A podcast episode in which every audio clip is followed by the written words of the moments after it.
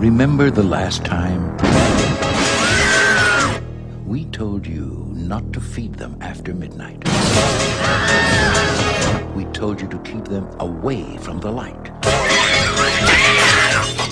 And the most important warning of all, we told you to never, ever get them wet.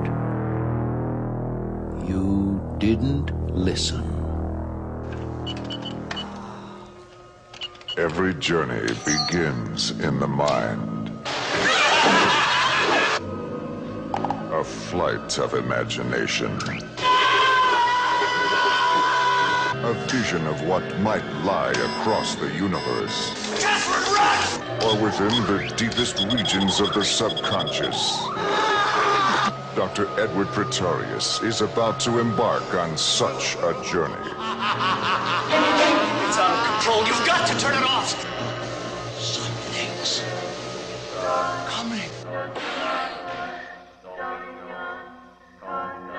Four years ago, in this quiet forest, in this cozy cabin, something happened. Something so frightening. Something so deadly. Something so evil. We prayed it would never happen again. I love horror movies, man. I love trailers like that. Um, and if you have been listening to the show, you know that uh, I do a lot of directing of horror and sci fi horror. Uh, it's what I grew up on, it's what scared me as a kid. I mean, there is nothing better than designing a series of scares that an audience reacts to.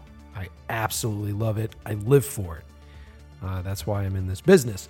And one of the cool, one of the coolest parts about horror movies to me are the creatures, creature effects. Um, and I know that uh, many of our listeners and many audience members out there are completely divided. There are people uh, who uh, blame a lot of stuff on CGI, people who adamantly hate CGI, and uh, there's a whole generation of us that really uh, want to push for the practical effects. Um, my philosophy has always been and continues to be uh, that everything is a tool. Everything is a tool for the story. Everything is a tool for the tone, for the mood, um, and whatever. Sometimes there are certain tools that work better than others. Um, I do love practical effects. Uh, I do like having things on set for actors to respond to.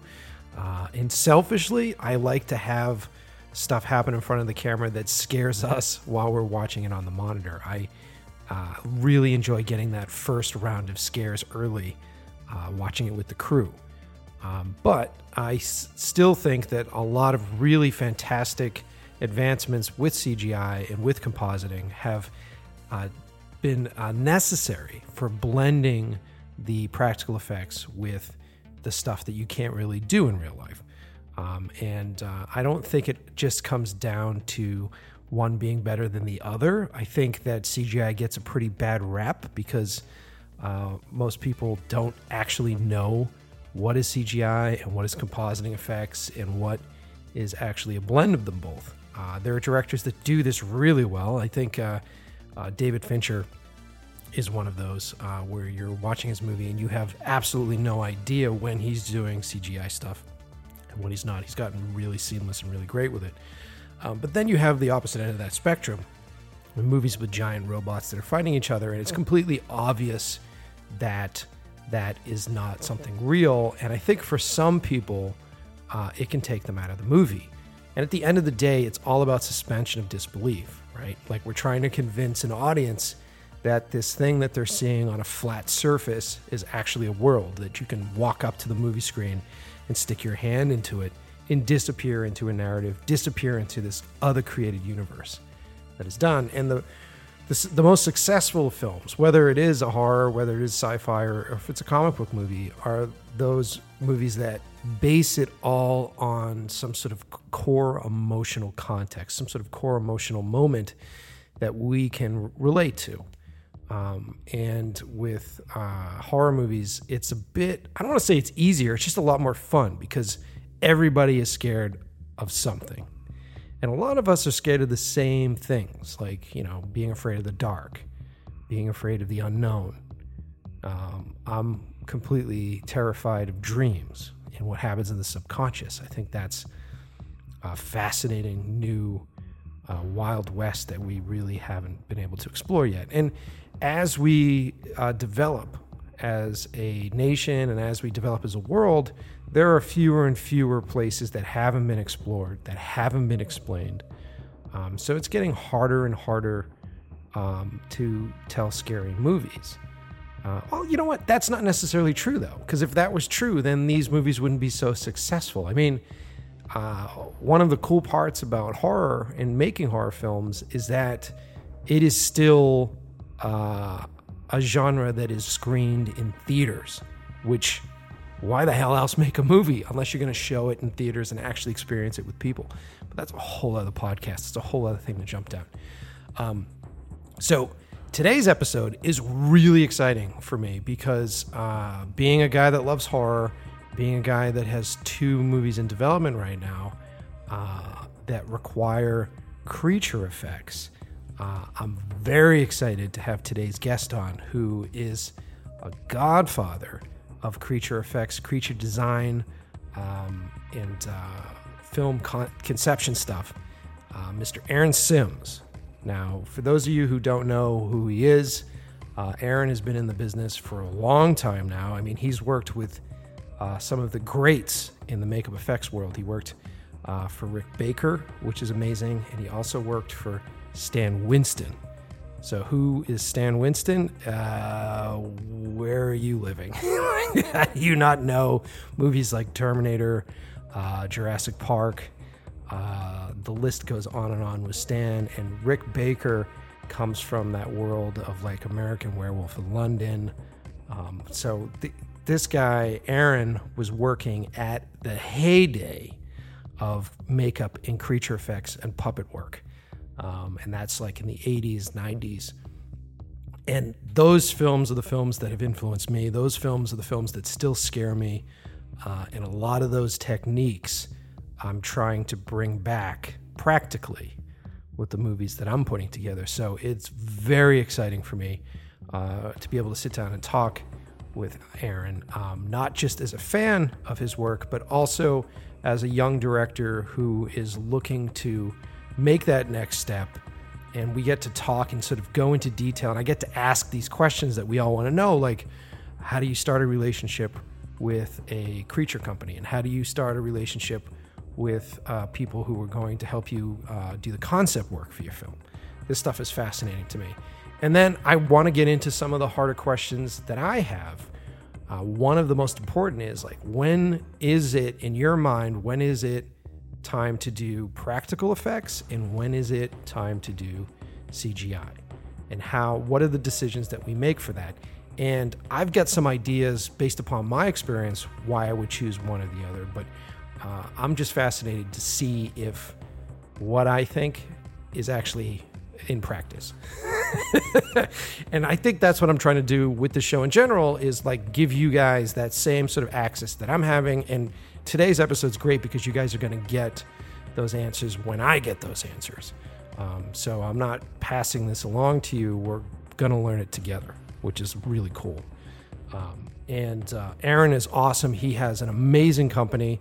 Um, he talks about the progression that uh, his career has taken from being a makeup and creature effects guy um, to being there when Jurassic Park came out and examining the change that was happening in the industry and being one of the few who wasn't afraid of it and embraced that and understood that his, you know, at the time, you know, let's say it was like 12, 15 years worth of experience could be used in a whole new world with technology um, and because of that, he's been incredibly successful in building his own company, uh, the Aaron Sims Creative Group.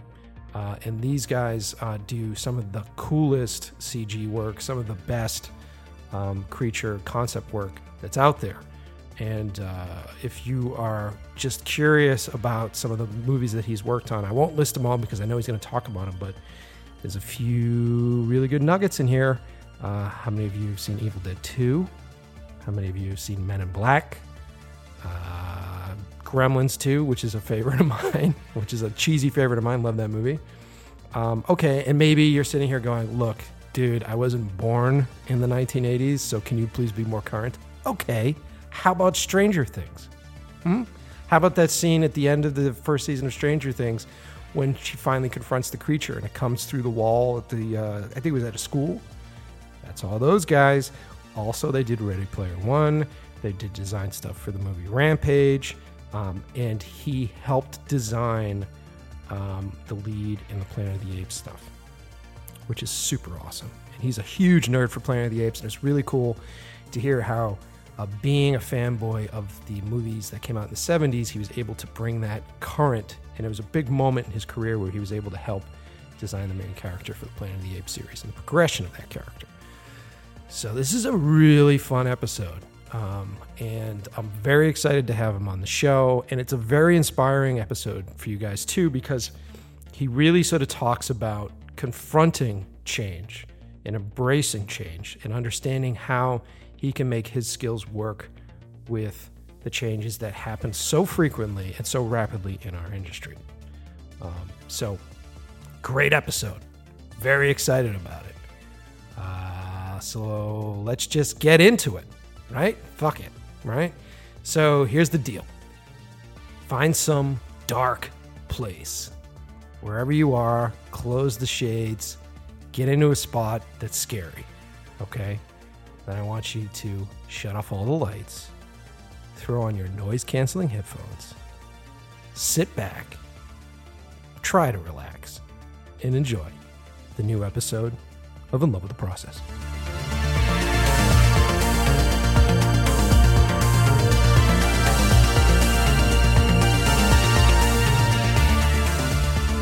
Hey, Aaron, thanks for uh, being on the show, man. Hey, Mike, it's great to talk to you. It's great. Uh, enjoy. Um, uh, I'm sure we'll have a lot of fun talking about uh, the industry. Um, so, um, yeah. Well, I mean, it, it's such a cool thing that you uh, agreed to be on the show because this is a topic that I really haven't uh, talked about yet, which is VFX, special effects.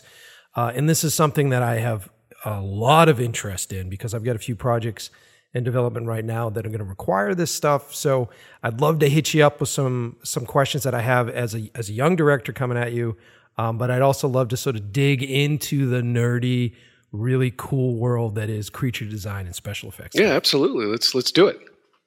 All right, man. So let's just do a bit of history first. Um, how did you get started? How'd you get into the business? Well, I'm uh, I was originally from uh, Texas. I grew up in Texas and knew that uh, I wanted to be in the entertainment business in some fashion. I was a big fan of sci-fi, horror, and fantasy. Uh, so I made my my way out right out of high school. Made it to California, and uh, it wasn't long. I worked at Tower Records for a little bit, doing um, just displays uh, when Tower Records existed. It's uh, it's kind of sad that the record stores are all gone, but. Um, but uh, was in West Covina, and, and I got a call from a high school friend that we used to just hang out with and uh, design monsters. We were growing up and fantasize about working in the film industry, and he was working on this movie called. Uh, well, he was just finishing up uh, Elm Street Two. Uh, cool. And uh, he was working at a makeup effects house for a guy named Mark Shostrom in Pasadena, and uh, called me up and said, "Hey, you know, we used to draw, we used to draw these monsters when we were growing up. It's like in high school. Uh, would you be interested in uh, working on this new project? It's an H.P. Love, Lovecraft project called uh, From Beyond." And uh, I said, "Absolutely." Um, cool. So I basically came in, interviewed, uh, showed my portfolio, which is just a bunch of monsters and paintings I used to do. to Mark Shostrom, and he said, "Ah, oh, this is great. You'd, you'd fit in perfectly." Um, and uh, this is again, this is makeup effects uh, in the '80s, and it was pretty pretty much like the the, the height of uh, the makeup effects industry, '80s uh, and early '90s.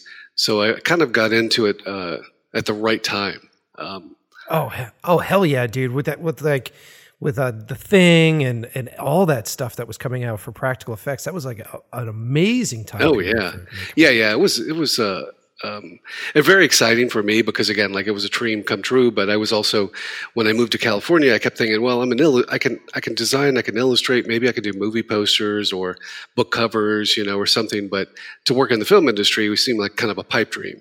Um, even though I, you know, kind of my intention when I moved out was to kind of somehow get into it. Um, but you know, it's it's it's challenges. It's a challenging thing to um, imagine, but it is kind of one of those things that they say. You know, it's uh, it's who you know. It wasn't like you know, uh, my friend was uh, a bigwig, but he was in the industry, um, and he was you know uh, opened an opportunity for me to meet uh, his boss. And uh, so I basically started on this project. It was called From Beyond, and just designing some of the monsters and weird H.P. Lovecraft kind of creatures um, which was a blast. And uh, and then Mark asked me, he goes, "Hey, do you sculpt?" And I said, um, "I, you know, I actually have dabbled with sculpting, but I, I wouldn't feel comfortable sculpting one of these creatures for a movie because, you know, I haven't done enough of it." And he goes, "Ah, give it a shot." So uh, I ended up doing it and uh, and realized, wow, this you know, this is actually kind of fun. Uh, and uh, it's a horror movie, so it's like it, it, was forgiving in certain ways. It's going to be lit really dark, so you know my bad sculpting at that time probably like was not you know uh, as as uh, as horrible as uh, I I, th- I would have been super. I mean, I was super critical, and I always am about my work. So um, just to be jump jumping in it, not like having any like uh, testing the waters first. It was just like here, this design you did, sculpt it. Uh, so ended up doing that, which was a lot of fun. And then he goes, "Hey, do you know how to mold?" I go, "Oh, molding? No. T- tell me what that is." And then it was basically, you know, it's it's where you, you know, molding is just taking uh, like plaster and uh, and putting it over your sculpture and making uh, two sided so you can actually open it up and then pour something into it as into a positive. So I, he taught me uh, all the process of uh, mold making. Uh, you know, uh, making a positive out of foam latex or latex, and um, it was just a blast. So I realized, wow, I am I'm having the best time ever, and I'm making no money at all. well, that's that's how it works, yeah. right? I mean, it's it seems like you know most of the time you're trading that you're either trading cash for for uh, a job that you enjoy, and then there's the lucky few that that hit yeah. it, you know, and then you get paid for it, man. That's yeah, uh, super cool. Hey, you know what? You know what's so funny? It's funny that you talked about Tower Records because when I was a kid, one of my first jobs was working for Strawberries here. I'm on the East Coast, which was like Tower Records competition, and I also was building end caps and stuff like that. So it's oh, hysterical yeah. that you did the same thing. Yeah, I actually enjoyed it. It was, uh, you know, I knew it was just like you know a, a part of my life that was going to be very short, uh, hopefully, and not be stuck there making a career out of it. Um, yeah. but you know, it was fun while it lasted, and had a lot of you know met a lot of uh, fun people that became we all became roommates. Uh, you know, lived in West Covina, and then I uh, slowly you know made my way out into Hollywood. Um, but yeah, it was that was kind of the start. So from beyond uh, was kind of my introduction to makeup effects and the film industry, and uh, and I had a blast. And Mark Shostrom, the guy that was running the show, basically said, "Hey, we're I think we're going about to work on this uh, um, other movie called Evil Dead Two, and oh, yeah, no and uh, I go, I go, oh, yeah, I think I remember seeing like a, uh, the, I guess the college uh, film version of that. That, um, so so we ended up starting on that, working on that for, uh, uh, yeah, a couple of. It was almost immediately went right into it from from beyond. So worked on that and designed a lot like the. Um, uh, Bruce Campbell's like uh, chainsaw arm and all that fun stuff. Oh, Cool, man. Very yeah, cool. and his like severed hand that runs around and he he fights things like that. And some of the demons designed some of that stuff and did some storyboards on it. And and from there, it kind of just you know that was the beginning of like you know people started coming around. I started doing interviews and eventually went to Rick Baker's, uh, which was really well known for American Werewolf in London and um, mm-hmm. and uh, Greystoke and uh, Gorillas in the Mist. You know all these uh, you know incredible um, makeup effects and uh, animatronic, uh, you know, films that he was he was doing the the work with, and uh, so I was a huge fan because I was a huge fan of like when I was a kid of, um, uh, you know, there was a few films that really inspired me. One was, you know, The Thing. I love John Carpenter's The Thing. That's one of my favorites. Uh, of course, yeah. American Werewolf. Uh, I love that movie because it, it was like it took horror in a different way and had and uh, John Landis did a great job of making it into a comedy, um, but still having some terrifying moments. And so it was a oh man that that transformation scene alone is amazing. That still holds up. Oh yeah, you know I mean? yeah. So I was a big big fan of Rick's, and then beyond that was Star Wars and uh, and Planet of the Apes was a big influence of mine when I was a kid too. So those are all the things that like really inspired me. Uh, so being able to work with uh, Rick Baker that did American Werewolf in London was like a dream come true, and uh, he was working on this uh, um, the uh, Gremlins two and uh, the new batch, which. and uh, it was just an enormous movie. I mean, this is the time in the industry when, I mean, right now they they spend a ton of money on visual effects, but this is when they spent a ton of money on makeup effects uh, and and puppets, and so. Um, you know that was that was a blast. Worked on that for two years, uh, but felt like I was working on kind of a, like a, a factory in some ways because we were building. I had a I was basically designing and painting a lot of the gremlins and uh, and so there was like I think hundreds hundreds I did and worked on Gizmo uh, uh, and did the eyes for Gizmo and like helped with the puppets on that. So it was a lot of fun. It was a learning experience, but um, but there wasn't that many movies that that put that much money and effort. Uh, you know, that was two years of like just a pre-production. You know, which Yeah. you know you, you just Wow. don't have that anymore. Um, but but that was you know, my first introduction with uh, Rick Baker. Uh, you know, I can go on with all this stuff, but I don't want to bore everybody with these uh, my entire background. So so I don't think it's that boring, brother. You've worked on some really, really like influential films for this generation, at least. You know, I know that uh, Gremlins and and uh, Dante, all his stuff is completely inspiring to the stuff I do. Um, you know, Bruce Campbell and uh, uh, Sam Raimi stuff, obviously, and we're seeing, and we can get real nerdy about this, but we're seeing a resurgence of filmmakers like myself that really love practical effects, really love uh, getting stuff in camera, on camera. Um, and uh, it's really cool that you've were one of the dudes working on all that stuff that really inspire us. So none of that is boring. Okay, well, good. Yeah, no, I, I, I enjoy. Uh, you know, it's it's it's hard not to enjoy talking about yourself, but but especially if you if you've had fun.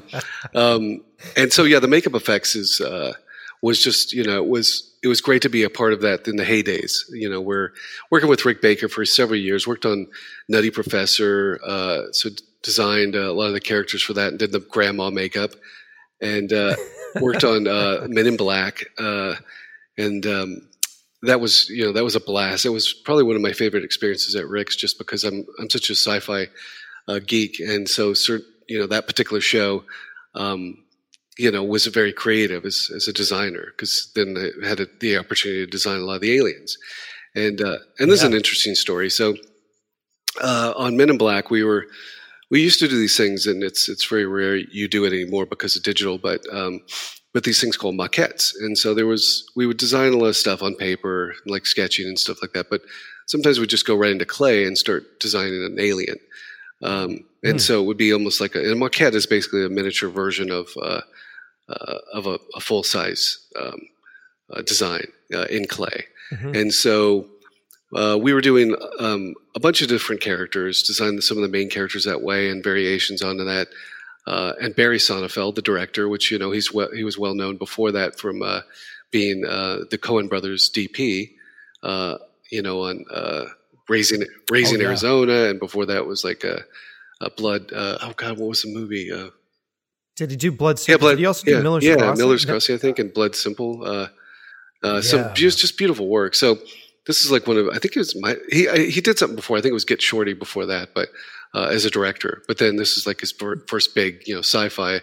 Um, and so he comes in uh, when we have all these maquettes and and uh, has you know his producers around him. We're at Rick Baker's. We have them all lined up like uh, in the main area, uh, and um, he starts walking around looking at the aliens. And we had him, uh, you know, kind of in different areas. Like here's the main characters that's in the script. Here's some background characters. Here's you know some other you know ideas. Uh, so he was able to walk around and understand it. We were able to actually walk him through it. Uh, and when he got to you know the back some of the background characters, he looked at the ones uh, that were these tall worm worm guy things, and uh, it's basically the worm guys that uh, that are in the, the movie. But when he, when he looked Yeah. at him, he was like, and you know, they're only like uh, the maquette was only twelve feet uh, or twelve inches, uh, you know, or maybe it was almost two feet uh, total, and. Um, and he was like, "Oh wow, what is this? This is kind of cool and unique." And so I explained it. I said, "You know, I see these characters being like nine feet tall, and uh, and uh, and I had like the whole idea. I kind of worked out in my head what they do." And he goes, "No, no, no, they're exactly this height.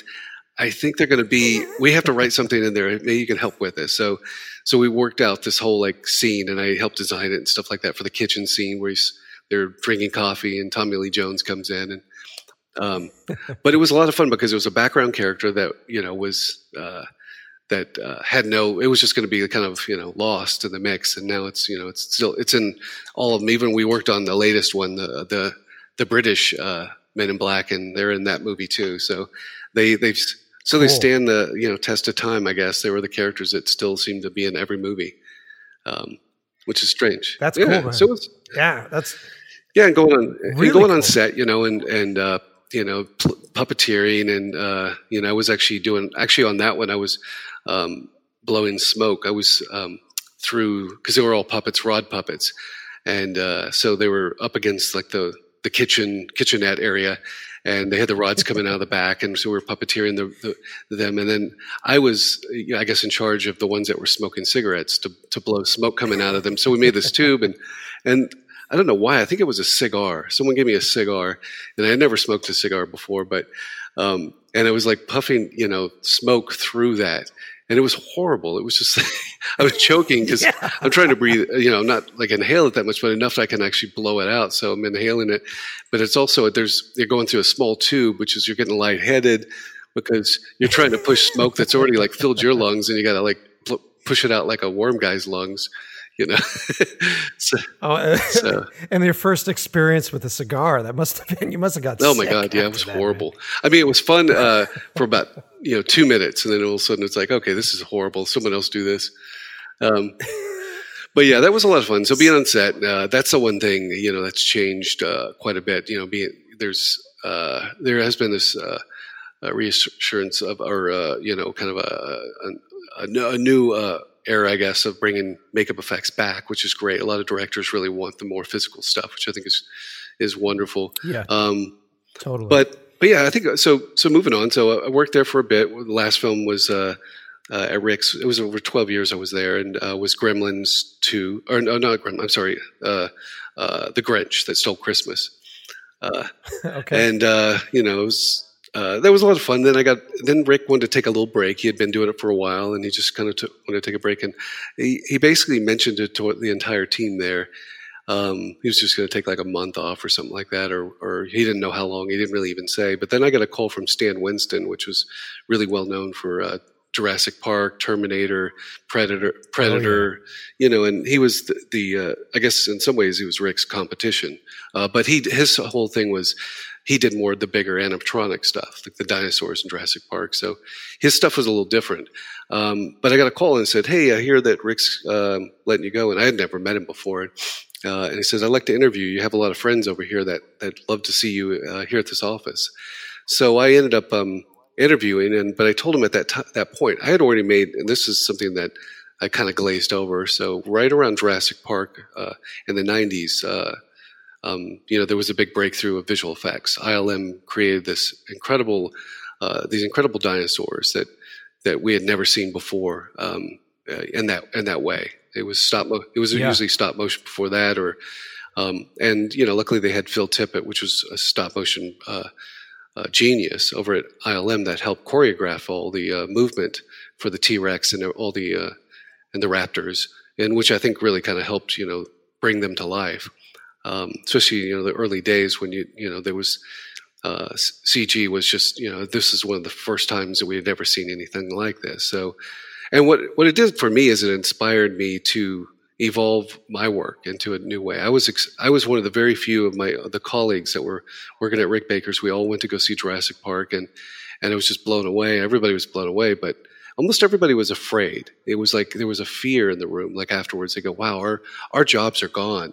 And I go, and, and I Oh, remember yeah. going, t- telling everybody, "Go, wait, wait, no, why are they gone? We can do this. We can be a part of this. You know, this could be exciting. We know the things, the knowledge that we know for being being you know building the physical stuff. This is a this is a, a great opportunity for us. And everybody's like, yeah, but you have to be on a computer. You have to learn the software. I go, I go, that's easy, isn't it? I mean, I, I had no idea. I was just I was just excited. It was like that feeling of you know when I was a kid and I saw Star Wars or something like that. It's like or you know Planet of the Apes or any or the Thing. It's like wow, I want to get in the fil- film industry and do that. So being you know in the uh, you know doing makeup effects for at that point it was probably about 10, uh, 10 or 11 years you know doing i know it's almost 12 years by that point uh, i was excited and i started to learn um, on my own. Whatever tutorials were out there I, I got the software. I got a crack copy of softimage because i found out that that's what that's what uh, they used to create jurassic park from a few friends that were in the industry. And uh, and started learning it and uh, realized wow this is this is difficult but it's not as bad as uh, you know, I can get my head around it.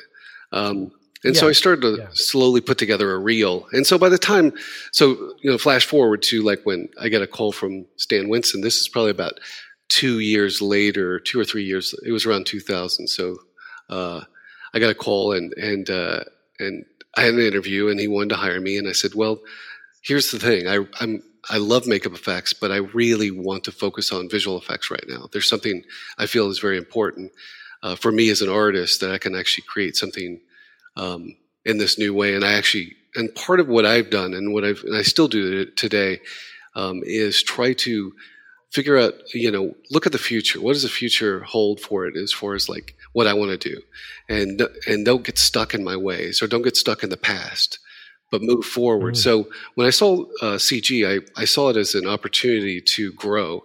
Uh, and not not as an opportunity or or not as my job was going to go away, but how can I enhance my job? So right, I, I, looked right. at it that way, and I think that I was one of the very few which um, I was so surprised because there were so many incredibly talented artists that I still try to push towards visual effects, or at least using some of the tools, because like ZBrush and some of these other ones we'll talk about later, but um, which um, and they're very reluctant. It's it's a it's an interesting thing about human nature. I think um, some people really have a uh, a sense of of uh, I guess um, uh, what is it? What I'm trying to say? Oh, of, uh, it's it's basically it's like there's what you've learned is what you know, and you and you you feel you're stronger if you just keep going down that path of it, opposed to an, an something that's changed. Now you have to adapt. But the thing is, if it, how I see uh, change all the time is is that you've learned so much in the past of you know, especially for makeup effects for myself, is like the physics. I understood like sculpting. I understood all these things that that uh, now, if I had a digital tool, I could create something I could never create in the real world now because of either weight, uh, everything else that because of the size of it, um, or what I wanted to do. Um, but now I have the knowledge to make that come to life. Oh yeah, and it's got to be those subtle little things that make it interesting. It's the same thing with me, man. Because when I got started as a filmmaker, I had to, as a young filmmaker, I had to basically teach myself how to shoot my own stuff, and I ended up uh, becoming a cinematographer uh, as a side product to that. And that's kind of how I got started was uh, shooting other people's movies and music videos and all that kind of mm-hmm. shit.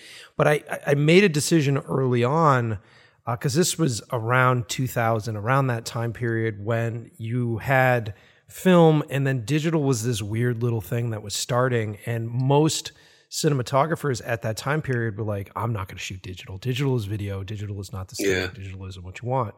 And you had to sort of fight that notion that unless i did film i'm not a professional. Like i'm not I'm, i don't fit in with all the rest of them. So it was like this hurdle that i had to get through and i decided to just embrace digital and jump on it and play with it and sort of fight with this thing uh, as it was being developed. And thankfully I did because everything has sort of shifted that way and the future shifted that way. But with something like what you're saying, it's interesting because you're able to come at it from a completely different perspective as opposed to someone that just sort of sits down and goes, okay, so this is a computer. I'm going to learn the program for the computer. I'm going to learn the steps for the computer, and then I'm going to learn to model on a computer. You're actually coming from it from like a real world perspective where it's like, I know how to model, I know how to design creatures, I know how creatures should work in real life let me just see if I can make it work with this new tool which I think is pretty powerful. It's a powerful way to approach it, right? Yeah, and I think it's that's part of I, I think anything I go, I go, go about. Like um, there's a lot of new software. Like right now, you know, jumping even ahead right now is VR. VR is really big, and and game engines are are uh, you know like Unreal or um, is a is a, a great, Yeah. and we actually use it here. But it's one of those that I've gotten inspired. I'm learning it myself because I realize what I can do. I can create my own my own time, my own movie and render it almost real time, um, and that's Mm. exciting. So I think that. Um, Anytime I approach anything, and, um, and I know everybody's different, but it's I, I have tried to approach it as is uh, not like a task that I have to learn, but as a, a tool that's going to help me get my stuff, my my art uh, completed. You know, yeah, I think it's, and I think Yeah. that that's that's how I've always looked at it, and that's why I don't get intimidated by any of it, even if it looks really intimidating. And you, open it up and you go, "Holy crap! What is all this?" You know, exactly, used, exactly. Yeah, but it's it's at the at the end of the day, they're just tools, though. At the end of the day, it's a different type of paintbrush, and sure, you have to. There's a bit more learning that's involved with it, but Yeah, I mean, and, and- and- it's just yeah, it is. It is a tool, and there's and there's a, a lot of stuff I miss from uh, you know the practical days that uh, not necessarily the chemicals because there was a lot of chemicals, and I, I keep I keep waiting for the day that my doctor's going to say, okay, you have some weird kind of parasite that that uh, was created from these chemicals growing inside your belly. Um, but luckily that hasn't happened yet. But there was things we were using like uh, petroleum products uh, to you know paint with, uh, um, like benzenes and naphtha, and then all tints, which is you know you mix that with uh, with um, uh, God. Uh, rubber cement and a bunch of other stuff, and it's all this stuff is just like, can you breathe it while you're painting. Even though we had spray booths and had masks, I usually like after like hours of, uh, of being in a spray booth and also having a mask on, I would have to take that off because I was just one, I was getting sore from the mask on my face, and the other is just the sound of the humming for hours. So I turn it off, and then it's like I Oh, think, yeah. oh wait, I've been painting for like about six hours with no uh, in this uh, contained area that with nothing on. It's like, but I was also like you know twenties and you know like I was younger, so it was like I wasn't I wasn't really thinking about health that much for some reason. It was just about getting it done. Now that I'm you know I'm in my fifties now, it's like I I look at life and go, shit, I'm not going to do that because it's too much of a risk. oh, dude, I had my days back when I was doing darkroom stuff, and you're in the darkroom for hours, and you're like, oh, I can't remember my last name. Yeah. it's just all that chemical fume stuff kills you, and you don't realize it. Oh my god! And we we were doing, which was really innovative in, in makeup effects. Like you know, there's other, you know, what I always wanted was the next thing. So like that's why I gravitated towards digital and everything else, and and now uh, VR and all the other tools. But way back when, it's like you know, uh, we were just all the creatures in were made of like foam latex uh, or polyfoam.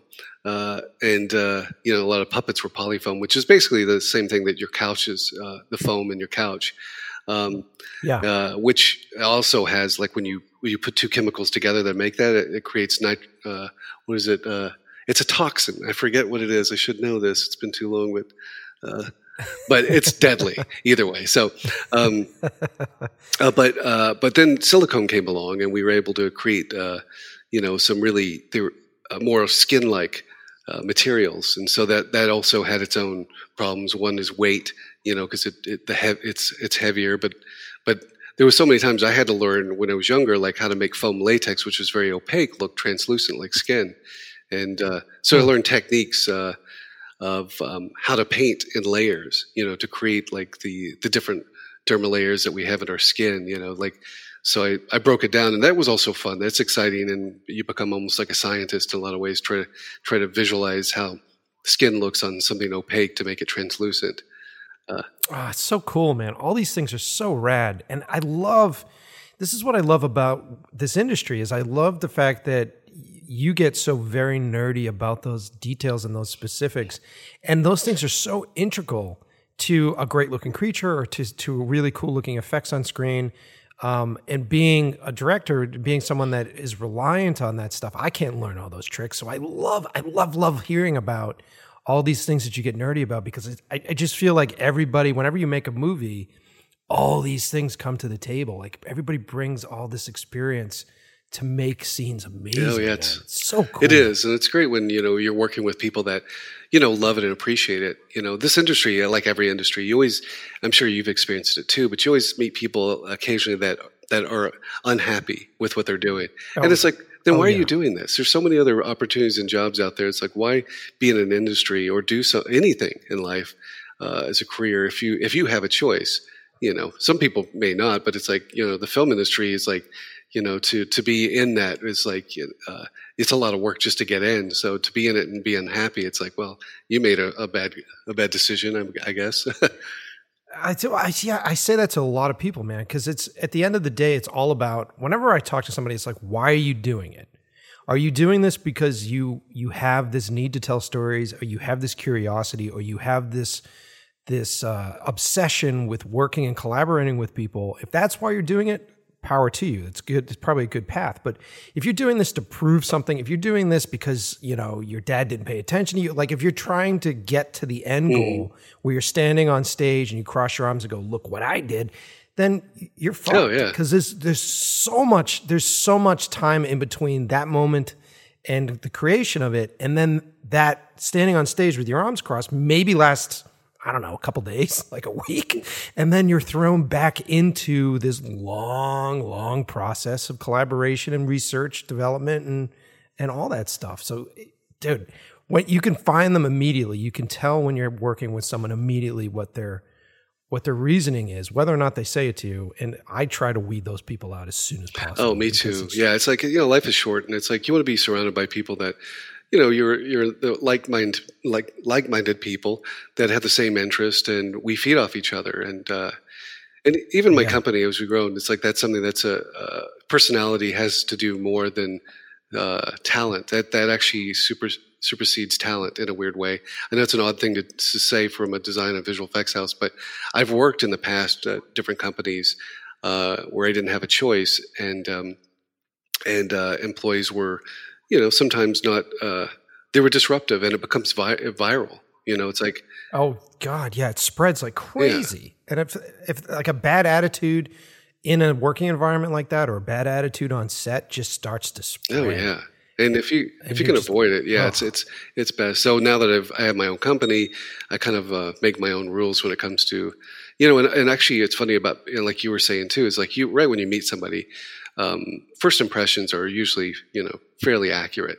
People, unless yeah. someone's a really good actor or a good liar, you know, then you, you can tell. It just it's amazing. Like as as humans, we we've you know it's uh, the, the, how much we've evolved in, in ways that we can read each other like you know like a book you know, without without even knowing exactly. anybody. It's like you just we just know it's everything in the eyes, the body language, the the way someone speaks, you know, everything. It's just it, it comes across to to you. You know that person. You know, you may not know every detail about well, them, but you know that they're either someone that you're going to get along with or you're not. yeah, well, it's for sure. And you know what? For people like you and I, it's our job to study those things because we're putting those things on screen. So I feel even more hyper focused about. Oh, I'm sure. Yeah, as a like, director, yeah, you're working with so many people. I mean, oh well, yeah.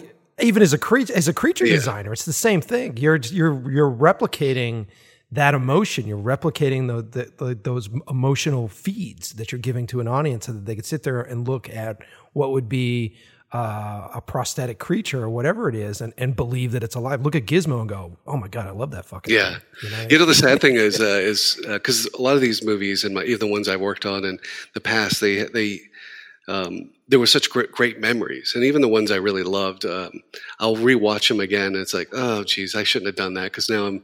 They don't have the same.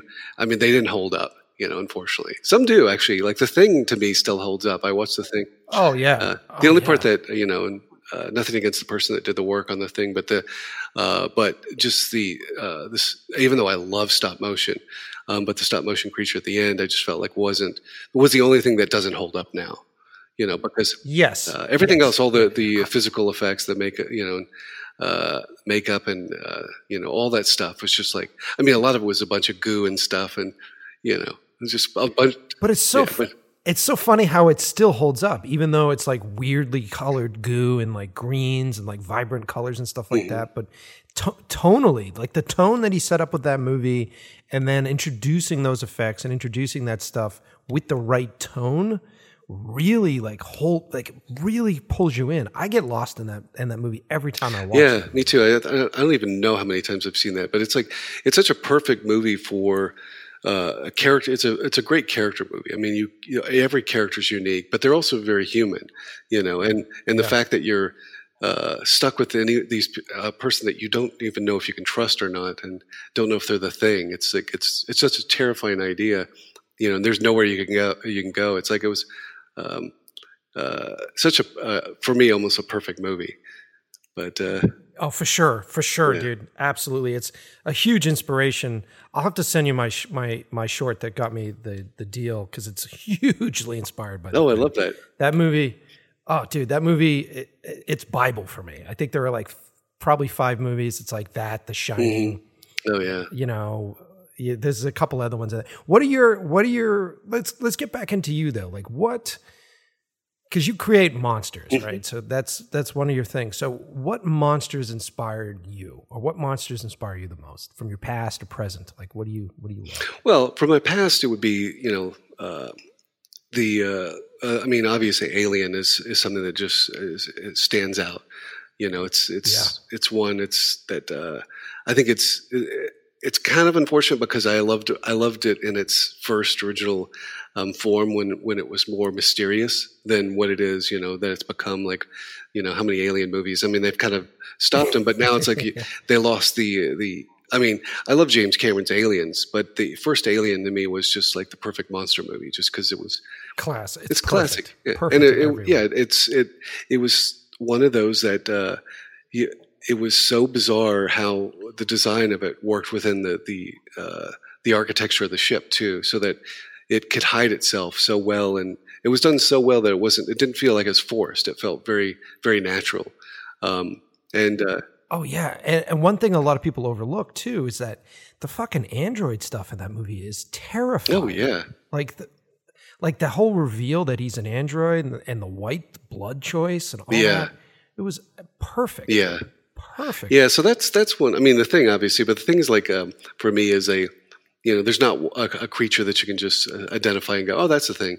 The thing about the thing is, it's it's a, a constant moving creature that uh, every cell's like an organism, but um, which is the beauty of it. But um, that is as a film, but not as a creature design. It's it's because there's really not one that you can stand out. But like uh, Planet of the Apes was another one. I just I was blown away by that. You know, just because when I uh, the Charlton Heston version when I was younger. It was like, Yes. uh, yes. and and what I feel very fortunate about, and this is just moving ahead, is that I was able to work on the last three that you know with uh, Weta, you know, to and be a part of that So and design cool. and design Yeah. Caesar.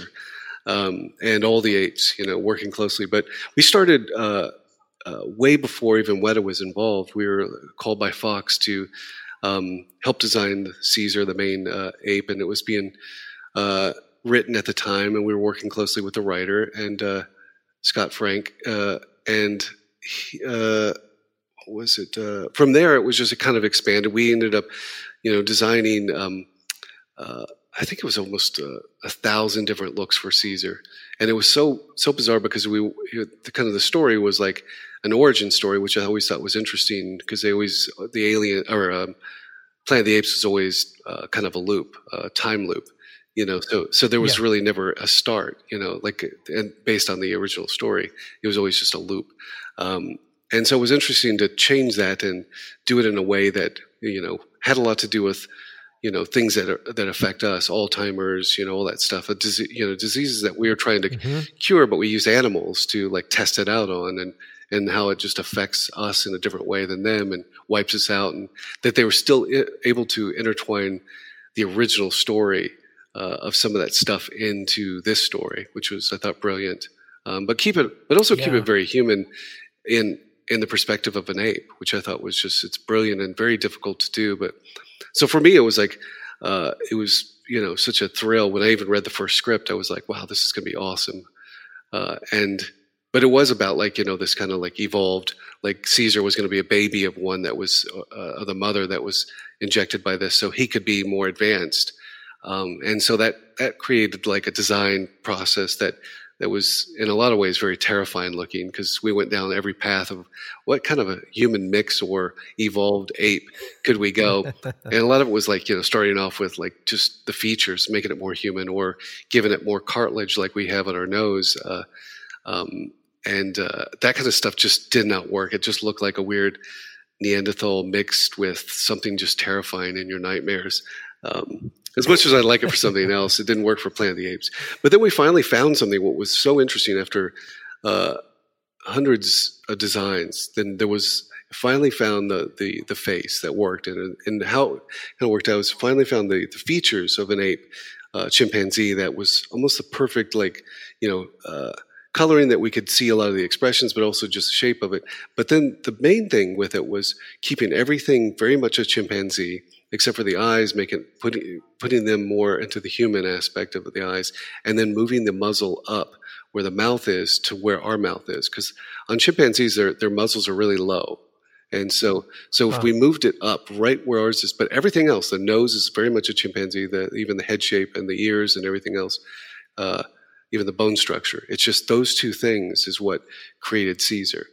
And uh, yeah, but yeah, so it was it was fun. It was, and again, it was like it was one of those like, you know, there's so many movies that I wish I could work on because I was such fans of, and I got I got to work on one that I was a fan of. So. Uh, and also be through the entire process of all th- all trilogies and he evolved uh, Caesar through each one. You know, helped with the war pain in the second one, and how older, how much older he was in the the last one, and then the new char- and then Oh, the new dude. the new characters like Bad Ape come up with that one. You know, it was all this fun stuff. Uh, and it's beautiful. It's beautiful work. Like those movies are gorgeous. Like absolutely. Yeah, I mean, Weta Weta really you know brought him to life and made you know and obviously the actors and everybody involved. Um, but yeah, being a, a, just a part of the design process uh, was just you know a kind of a dream come true.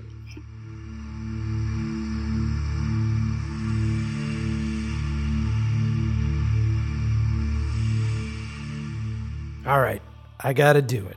We got to take a quick break to show some love to the wonderful people that keep this show going. I'm talking about my long term sponsors. I love these guys. Uh, they're they've stuck with me since the beginning, and uh, they deserve us to take a moment and listen to the stuff that they're they're, they're selling because they're selling some really cool shit, guys. Um, and do me a favor, don't just listen to this stuff and don't just skip through it. Uh, check their stuff out. You know, follow them on Instagram. How about that? We'll just start there today. Do me a favor and follow both of these sponsors on Instagram. That would help me out and that would show them that you guys listen to this show, which is important for us. Okay, so first up, our good buddies over at Puget Systems. So if you're listening to this show and you're thinking about getting into CGI and you're thinking about getting into compositing work and you're looking at the prices of the machines that you need to buy and they're just going to break your fucking bank, I would highly suggest checking out PCs.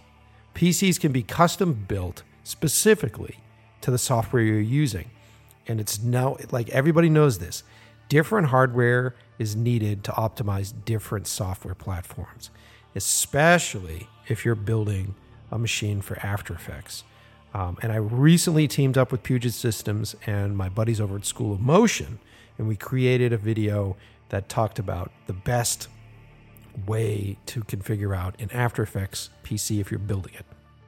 But if you're someone that isn't tech savvy, if you're someone that doesn't really want to go through the process of trying to figure out what gear works and what gear doesn't work, and then trying to build the system and, and having some of the gear work and not work, and then trying to find the latest drivers, it's it's a fun thing to do if you're like I used to be, where you're like, hey, I love to build things, and uh, I'm a bit of a gearhead, so I'll build my own PC.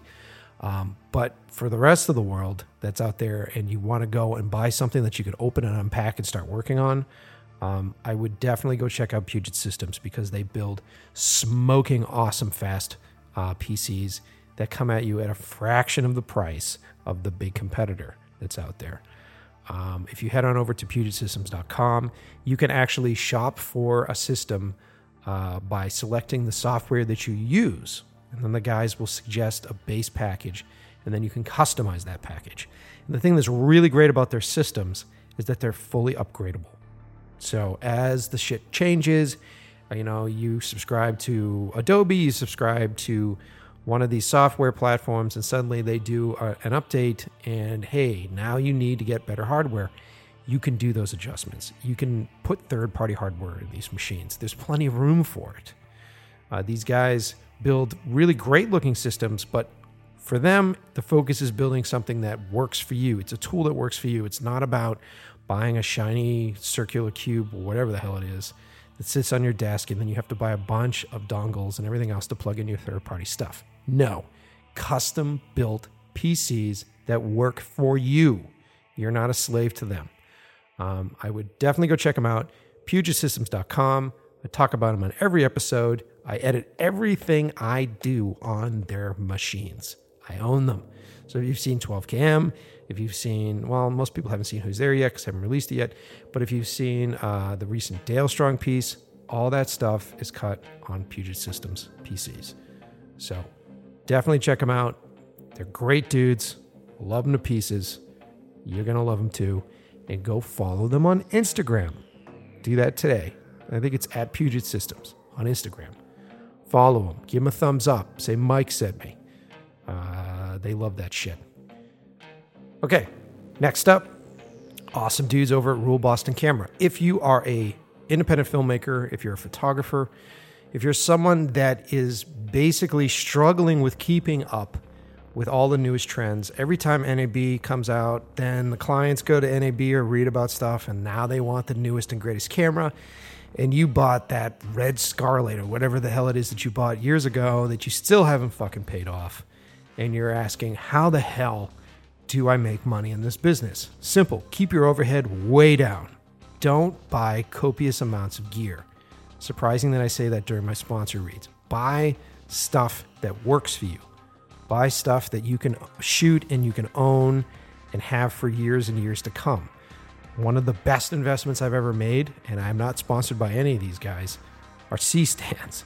C stands are pieces of equipment that I bought 15 years ago that I still use on every job I do.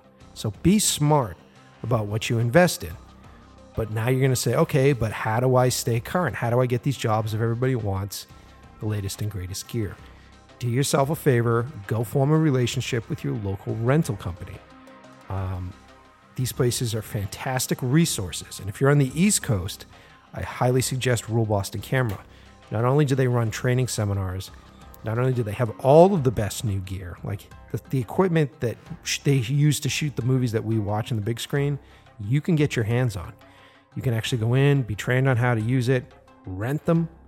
Um, and a lot of people are intimidated. People that haven't gone and worked with a rental house uh, for the first time, I think, are slightly intimidated. Like, how do I do it? Do I need to have production insurance? They make it really easy, very simple to do, and they love, love, love independent filmmakers. So do yourself a favor. If you're on the East Coast, check out Rule Boston Camera. Uh, follow them on Instagram. I think it's at Rule Boston Camera. I think that's what it is. But that, yeah, just type that in. You'll get it. Um, but if you're not on the East Coast, there are plenty of other local rental companies. Do yourself a serious favor. Go down, form a relationship with these guys um, because you'll have access to all the latest and greatest gear. Most of these places give fantastic technical support. I know Rule does. Uh, and one of the great things about doing a local place is that when you rent your gear, if it goes down, if it fails, they'll bring you out a replacement right to set. That's important, right? Peace of mind for your producer that you're working for, peace of mind for your clients if you're a producer that's out there. So I love to be able to promote these dudes because I love them. I've been working with them. I one of my longest relationships. I've been with them for almost 18 years. Think about that. Rule Boston Camera. Um, and uh, I love the show. I love doing this stuff for you guys. And the only way to make that possible is if you guys continue to support me, support my sponsors. If you want to give a donation to the show, you can go to inlovewiththeprocess.com. There's a $5 donation button there which immediately goes right into the account that pays for all the shit I need to pay for. Um, but if you're like most filmmakers or photographers out there and you're like, look, Mike, my wallet's really fucking thin right now, that's fine. If you haven't done so already, why don't you go sign up for a 30 day trial at Audible using our name? I think it's audibletrial.com backslash in love with the process. I'll put the link below so you don't have to write that down. Um, hold on, I gotta burp. Yeah. what a pig. Um, so uh, sign up using our name. 30 day free trial. They'll give you a free book. And here's the kicker everybody that signs up, we get a little bit of loot. So every time. These guys have a great deal for their sponsors. So if you sign up for it, we get some cash. You get 30 days free. You get to listen to a free book. You're probably going to love it. You're probably going to love the service. If you listen to podcasts, you're going to love the service uh, because uh, listening to the books, audio books, is like listening to a podcast. Same thing. Um, and then after those 30 days, if you dig it, stick with it. If you don't, cancel it. Not a big deal. We still get paid either way. So it is the best way to get us money without reaching in your own pocket. So please do that. All right. So I got some new sponsors coming. So I got a bunch of new people lined up. We're expanding a little bit. So the show's going to get a bit bigger. Um, I don't want to jinx it, so I'm not going to talk about who they are yet. But be prepared because I got new sponsors on the way. And that's because you guys show love, continue to show that love, continue to post about that you listen to the show, post, brag about buying a new Puget system. All these things are really great. It keeps the show alive, keeps our community alive. Anyway, enough of this shit, enough of blabbing. Let's get back to the show.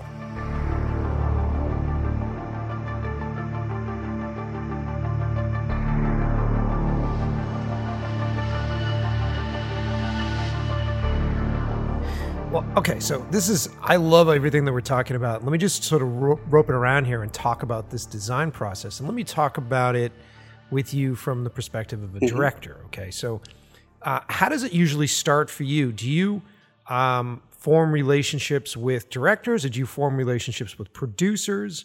Um, like, how do you actually get a script sent to you to actually process and go through? Yeah, you know, it's it's interesting. Most of the time, it is a director that that approaches, uh, but there has been many times that um, uh, we get hired. You know, my my company is not just me. It's a, it's a you know we have thirty around thirty five artists, uh, and it's it grow it grows every year.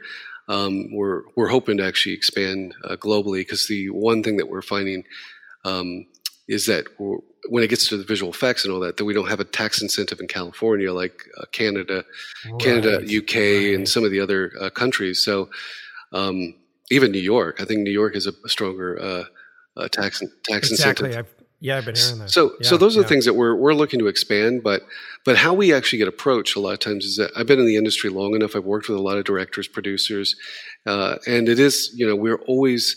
Uh, anytime we work on something, we're working with you know visual effects supervisor, a production designer, a director, a producer, and we make relationships that way. So we'll end up getting a call from uh, either even sometimes even the studio. The studio will call us and say, "Hey, we got this project. We're gonna um, we want to develop. We have some development funds, and we want you know some designs because we don't know exactly if this is going to be, you know, uh, what these creatures or these characters are going to look like. We need to know so we can actually be a little stronger on our budgeting through the process and pitch it to the rest of the studio. So Yeah.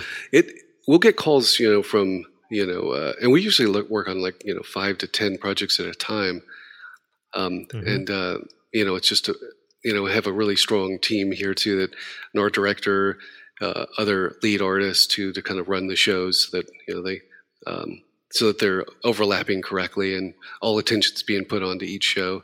Um, but a lot of it, a lot of times we get hired right at the beginning, even sometimes before there's a script. Like some could be like a book, uh, you know, idea or a remake, uh, like of an old movie, and they say, "Hey, we want to remake this, but we we're working on the script, and we actually need help designing um, the uh, uh, this the the actual uh, the movie. So we actually need concepts to help the writers. So we'll be we'll be brought on, and, and it's so it's different every time. It's but what is it, what's great is that we're usually at the very beginning. Uh, and what's sad is that we're not. Sometimes we're on through the entire process, but after it gets greenlit, sometimes then it, it moves on because they're going, okay, we're going to go to Canada and we're going to work on it. Uh, now that it got greenlit, thanks for helping us get it greenlit. Uh, it was like, ah, geez.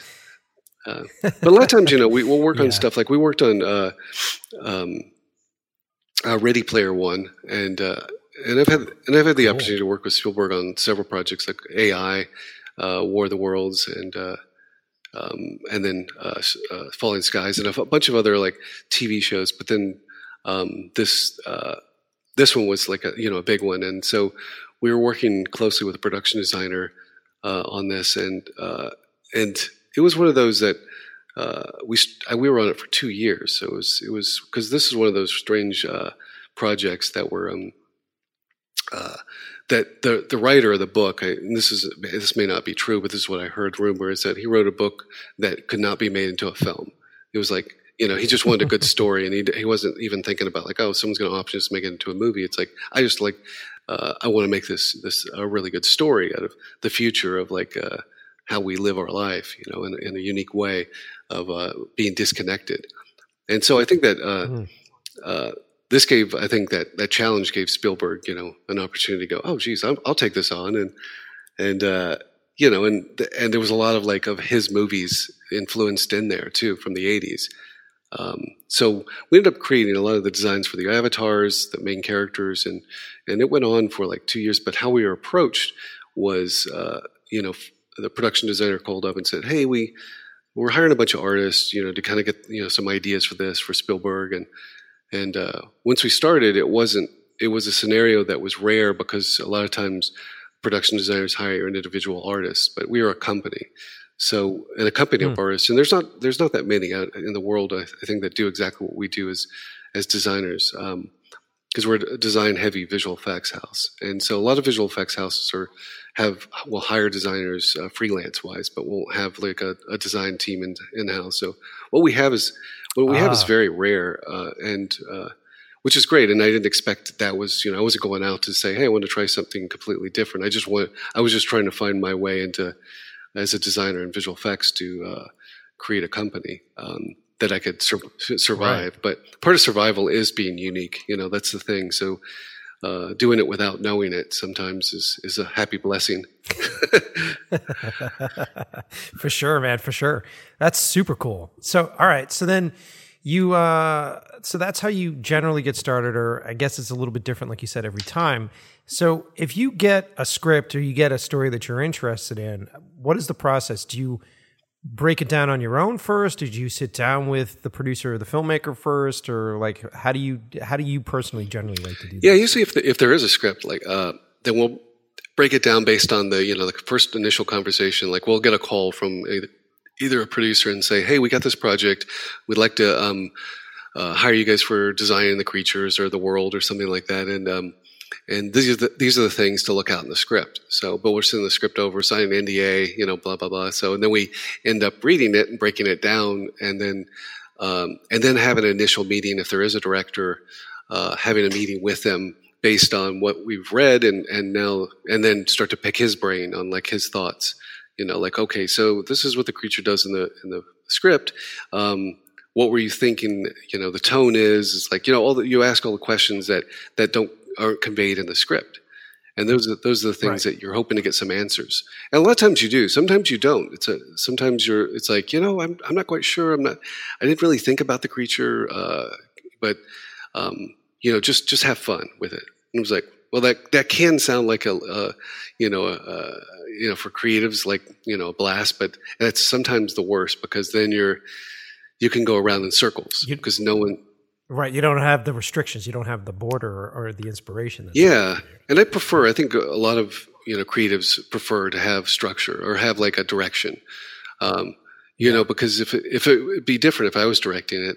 And sometimes if what I do in situations like that is I try to come up with uh, in that room. It's like, okay, before we actually get into it, I understand that you're not clear or you don't have a really good, clear idea what this should look like or be or its tone or anything like that. But what if it's like this, this, this, and I'll I'll point out a bunch of stuff until I I start to hear like you know, oh, that sounds cool.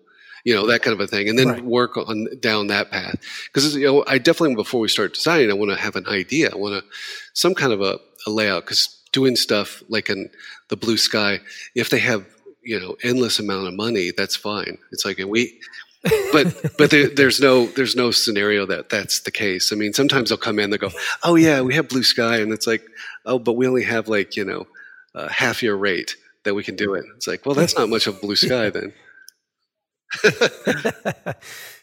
but that's generally what I mean. It seems to be that way all throughout the business at this point, where budgets are like incredibly micro budgets. Like I know the stuff that I'm working on right now, being a quote unquote first time director uh, you know, I'm restricted to under five million yeah. for for my first movie, which I hate because uh, for conceptual stuff that get, that gets very difficult because every dollar counts, and I'm a completely visual oriented director, so I like to have everything prepped, everything prepared, everything Mm-hmm. boarded, everything designed ahead of time, and it's just about trying to find the money. Um, and put aside that money to go. Okay, this is money for for conceptual. It's difficult. It's very difficult Mm, yeah. in like in the modern sort of especially horror in the modern horror marketplace right now where studios want to do them for as cheap as possible and make as, as big of a return as possible Oh yeah, and what we're finding too, we're trying to change. We we have this tech, this process. Uh, a lot of people have inherited the same kind of a name, but we call it sketch to screen, which is basically this idea that we design it uh, up front so that we and we have this entire process where um, everything's designed through the process. We we nurture it all the way, and if do the visual effects, it's being designed for the end result. So you're designing at the beginning for what the the end result's going to be on screen. And so uh, sometimes that works, but a lot of times what we try, and it's a very difficult thing because I think that what visual effects has has done, in a lot of ways, it's it's it's been amazing because we've been able to create things that that are just so mind blowing that it's like how you know they, every any imagination you have can be created if you have enough money. Um, it seems, but except for making uh, CG humans, it's that uncanny valley thing, and then then it just all breaks down, which is not there yet. But what's what is amazing, what's happened, and it's not a good thing, uh, but I think it's hopefully turning around, is that a lot of studios look at it like. Uh, as a benefit for them because they'll fix it in post, and that and that's you know always kind of a thing that you he- hate to hear that where it's like you go, oh, let's just fix it in post. It's like this don't work. We're wasting money on set. You know, like we can't figure this out. Let's uh, you know dump the the pro, the the, pr- the practical stuff. You were just gonna, and we've been on shows where that's happened several times. Like I worked on uh, Constantine, uh, um, and uh, Uh-huh. we were on set with. Um, you know some of the creatures and demons and stuff. And it was a great movie uh, and a lot of fun to work on but but we were on set and it was uh, and uh, we built this whole puppet for mammon. It was like a um, you know animatronic uh, you know and it was going to be really cool. It was like it was satan's son. And uh, yeah. and then we got on set and uh, and Francis Lawrence, he's an incredible director. So it's nothing. It was just that he wanted to do something that we just didn't know it, anyone wanted to, to to do. But then everybody comes in and goes, ah, don't worry about it. Let's just fix it in post. Get get the the puppet offset. It was like, what? so those kind of things are. Oh, no, and so, but what it does is it allows, and it's a really sad thing because it allows for the studios execs to be the director a lot of times because. Um, They'll they'll come in and they'll Yes, come in and say, okay, you know what? Uh, we don't have the money to do this right now. We don't even have the money to prep at the beginning, but we're actually going to put the money in so we can actually control it at the end.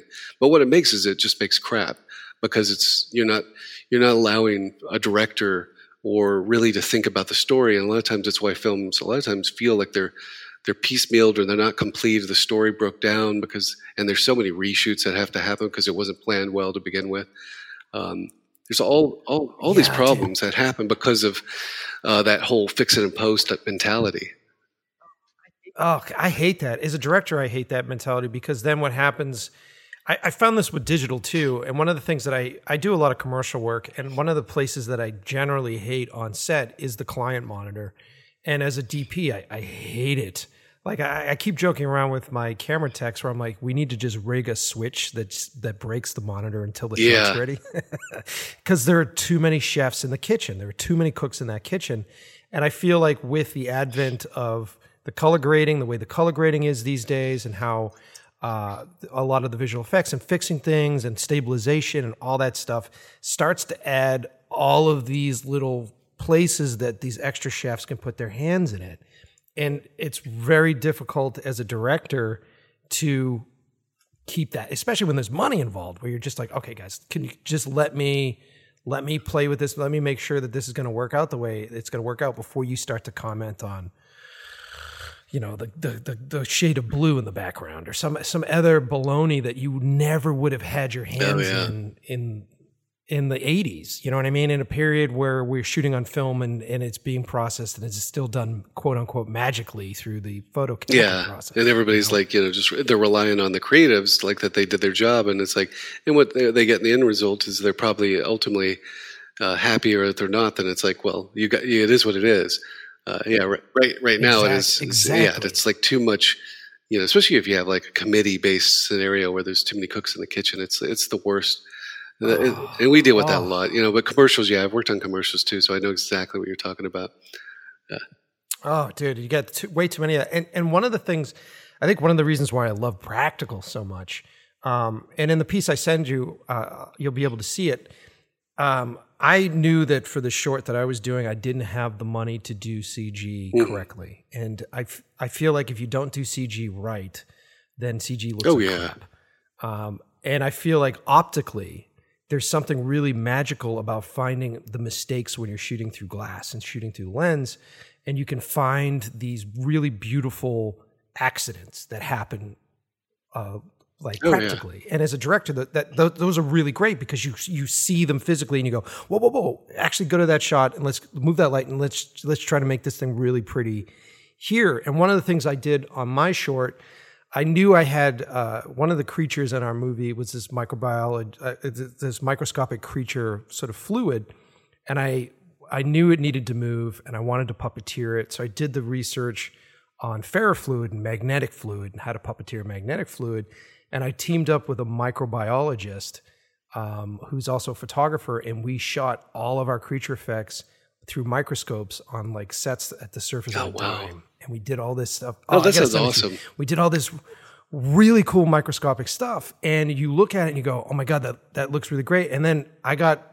the opportunity to go pitch to a lot of big, big places, like you know, producers that make giant robots and mm-hmm. that kind of shit and I, I, get to sit in the room with these guys and they're sitting there going like wow the cg is really great and it's like dude it's not cg and if it was cg it, uh, at my budget level and with the amount of time that we had to do this it never would have had as much character because there were too many cooks in the kitchen and i'd be i'd be fighting my way through those cooks to find a happy accident that i found in the basement of a scientist's house in pennsylvania with yeah. three guys. You know there's something so nice oh, yeah, about that. for sure. And it, and I, that leads me to my next question with you, where as a guy that could do all this, right? So you do practical, you've done makeup, you do CGI stuff. When you're looking at a script and you're reading something, at what point do you feel like it should be practical, and at what point do you feel like it should be CGI? Well, yeah, there's a lot of times when I'll read something and it's. Uh, and if it's explained in a certain way, or if it's it's uh, early on, I'll I'll I'll have my own uh, opinion on it. Um, so it's it's definitely in the script a lot of times that um, if there's enough information in the script that describes the creature, uh, the character, then I'll know uh, how I would approach it. And usually I ask, you know, the director when I meet him, it's like after I read the script, I go, hey, so uh, were you thinking this going to be practical or CG? Because I, and I don't want to mm-hmm. even voice my opinion. I just want to hear what he says. Uh, first, and if he goes, well, I was I was wanting to do it practical. Okay, well, this is now that I you want to go practical. This is what I was thinking how it could possibly work, and this is what I'll design it around based on that. And so, yeah, I'll usually I because I don't want to put uh, I don't want to spend the director uh, unless they ask me, which I've had. It's been bizarre. There's a couple of projects where uh, a clients come in and they go, uh, "Okay, I'm not going to tell you anything. What do you think?" And uh, and what would you do? And I go, and I keep thinking that's an interesting question because it's like it'd be it'd be if I was a director, that makes that's a very appropriate uh, question. But since I'm just the one that's um, you know, trying to fulfill the director's vision. I want to hear his. I want to hear his right. vision first, um, because then it's a right. it's a already, and it's not necessarily always the case because sometimes they just want to pick my brain first and go, okay, cool, that's we're on the same page, and that you know, kind of a thing that they're almost trying to read me to see if uh, we're we see eye to eye on certain things. Uh, but sometimes it's it's the fact that they have no vision whatsoever, and so it's like, and they're trying to get ideas through it, which is okay, and I want to help. Um, but um, but a lot of times, again, it's like when I read the script, I'll have my own opinion, and uh, and so like we worked on Stranger Things, you know, worked on the Demogorgon, we designed it, and uh, it was interesting because the directors, uh, the Duffer Brothers, they really wanted to do the '80s type of uh, approach on everything. So they, um, so when it came to the Demogorgon, uh, it was uh, you know, it was like, hey, I want this to be a guy in a suit. And I read it and it's like, yeah, that could be a guy in a suit for sure and uh, we started doing some designs, and it was it was actually one of the fastest design processes that I've ever done because um, t- sometimes it takes weeks to months, you know, to get a character that's that's you know supposed to stand out and be iconic. Um, this one was one yeah. that they just they didn't have that much information in the script, and I actually asked him. I go, so uh, how do you see these this uh, this this creature?" And he goes, "Well, I see a tall, lanky character that uh, that has no face, but it has to eat people."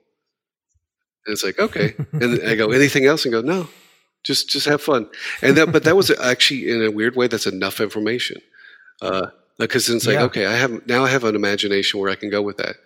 Um, the no face has to eat people, but it's tall and lanky, so I know it's bipedal. You know, like, uh, you know, it's and he wanted to be a guy in a suit, so all that stuff made it easy to d- design with. Uh, and we got there really quick. The problem is, is, is the scripts were still because it's a, you know it's uh, it was the first one, and they were and they were still writing the script for what else it had to do. So we designed it, I didn't realize at the at the time that it was going to have to break through walls and uh, all this other stuff, and so there was a lot of problematic aspects of of a, a guy in a suit being able to do this that kind of stuff. Um, and so Right, right. that's when we were pushing, uh, like, well, here, let's do a test um, and design it, uh, or you know, show show you a des- uh, kind of a motion test uh, of the characters. So we designed it in 3D, um, it, it was it was easy enough for us to actually just kind of do some sims and have it like tear through a wall and. Uh, and when they saw it, the director saw it. They go, "Okay, this is it. This is perfect. You guys are doing the visual effects too." So, yeah, Oh, cool. and and so, but they were That's able to use a guy in a suit for like some of the shots, but then the other ones, and then the climax, I guess the last one, you know, where uh, um, the creature gets torn apart and stuff like that. Then you know, it's it was being developed as we were designing it. So those are that's where it becomes sometimes problematic to uh, come up with, you know, the what is it what it what is the design going to be for the for everything, you know, for for everything it has to do. Um, Yeah, and it, it seems like it's always, at least for me as a storyteller, it always comes down to that third act because you're trying to build, especially when you're developing a creature movie and you're trying to build a creature. The most exciting stuff is always the first and into the second act where you don't really see the creature. There's a mystery about it. You're trying to figure this thing out. You can be, it's very much in the shadows. It's very much playing that. Um, and then as you start to get into the third act, especially with a modern audience, they want the stakes built higher. They want to see something big, and they, it has to build to that point. And then it's like, okay, what is the restrictions and what is the limitations of a of a creature or a guy in a suit for that scenario, as opposed to that freedom with the CGI. And then there's the other side of it too, where you see people that just go off the rails with it in CGI territory because they can at this point, and then it, it almost feels too Yeah. disconnected. It's this weird balance that I'm definitely trying to find as a as a storyteller myself. Like, how do you play into the third act, and and you know, and can it still be can it still be practical if you're playing Yeah. the? You know yeah, what I that's mean? that is the the uh, the trick these days because there is a lot of like um, uh, abilities to hide a lot of stuff until. But the third act, you have a, a contemporary audience that wants to. They're going to want a payoff at some point, and how do you, and the payoff uh, can't necessarily be like the old way it's been done, just because it's uh, it, it'll be uh, anticlimactic with you know in a lot of ways, or at least it will seem that way because you're competing with everything else. It's taking advantage of uh, of uh, either old CG or something, or doing it in ways that you know budgets that they can't afford it with, and you may not have the budget or the. So yeah, it's to come to be clever with how you're actually going to approach it. Um, but I think it's and that's also comes back to the design. You know, like what is uh, the design that if you want to do it practical, that you want to you know know that you can do it that way. It'll still be you know unique and iconic because the way i'm going to shoot it the way i'm going to portray it maybe the sound design everything else that comes together. But i'm not going to build something or design something that's going to be too difficult for my budget. Uh, and so that, that's Yeah. we try to help with that process when we're designing too because knowing what the complications since we do my background doing makeup effects and knowing a bit of the cost and in that uh, and uh, the um, and the digital aspect of it to help guide you know a director. But a lot of times you know it's it's not even the director it's the studio that that comes in with their ideas the the the committee uh, scenario where it's like even if it's a you know it's like uh, not a big studio. But the thing is now those big studios are are doing these little little uh, um, uh, horror films right now because they know that that's an easy way to make money. Oh, sure, like Universal and, Bl- and Blumhouse and like uh, all these places. And there's some really amazing little movies that are being made from that. Um, but uh, you know, like some of the, like like SpectreVision, I'm a I'm a huge fan of SpectreVision right now because I think that they uh, are coming at it from the right angle, especially the way they love uh, like European uh, horror, and they're very much into the small sort of practical stories, which I I mean uh, I'm a product kid of the '80s as well, so I, I kind of miss a lot of that stuff. So maybe I don't know, maybe I'm maybe I'm getting old. yeah, yeah.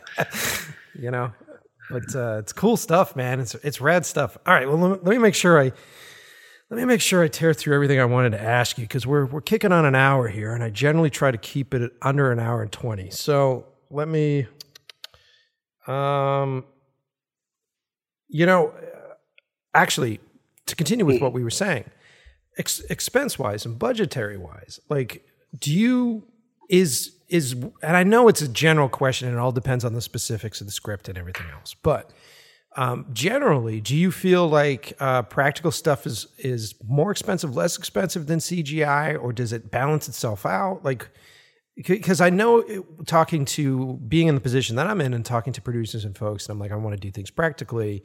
You sort of get that raised eyebrow where it's like, oh my god, it's going to be really expensive. We do that stuff practically. Mm. Like, is that a true sentiment from from your perspective? Like, well, actually, there is some truth depending on what you're trying to achieve with it, um, and part of it is like. Um, and I'm a huge fan of like uh, puppets and everything else. And but then you're also what you're having to do a lot of times with uh, you know puppets is you have like a bunch of puppeteers and they're in SAG, so you have to pay.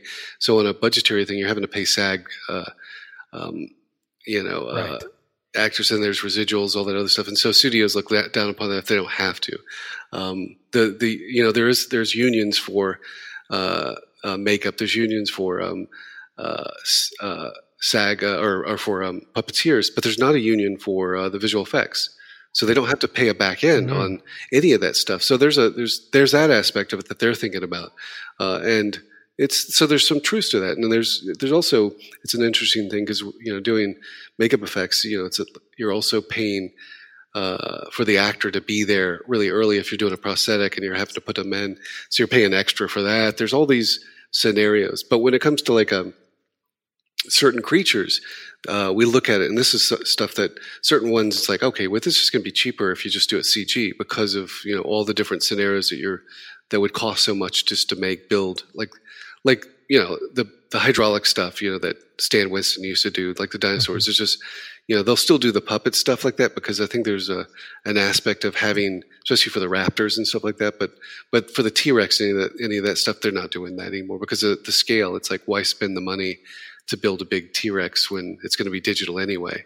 Um, but when the, but when right, they did the first right, one, right, they they did it because it's like they it was uh, untested waters and it was uh, and it was also like you know they could they could only I, th- I, forget how many shots. There's not that many CG shots in the first movie because they just couldn't afford it. In some weird ways, it was it was cheaper to do gigantic hydraulic uh, monsters than it was uh, CG. But now it's flipped. It's um, and part of why it's uh, uh, the other aspect of why it's sometimes cheaper CG is that is it's so saturated, more saturated than when I was in the '80s doing makeup effects, where people were working out of their garage and almost everyone you knew was like, and uh, and Hollywood was working on some kind of makeup effects project.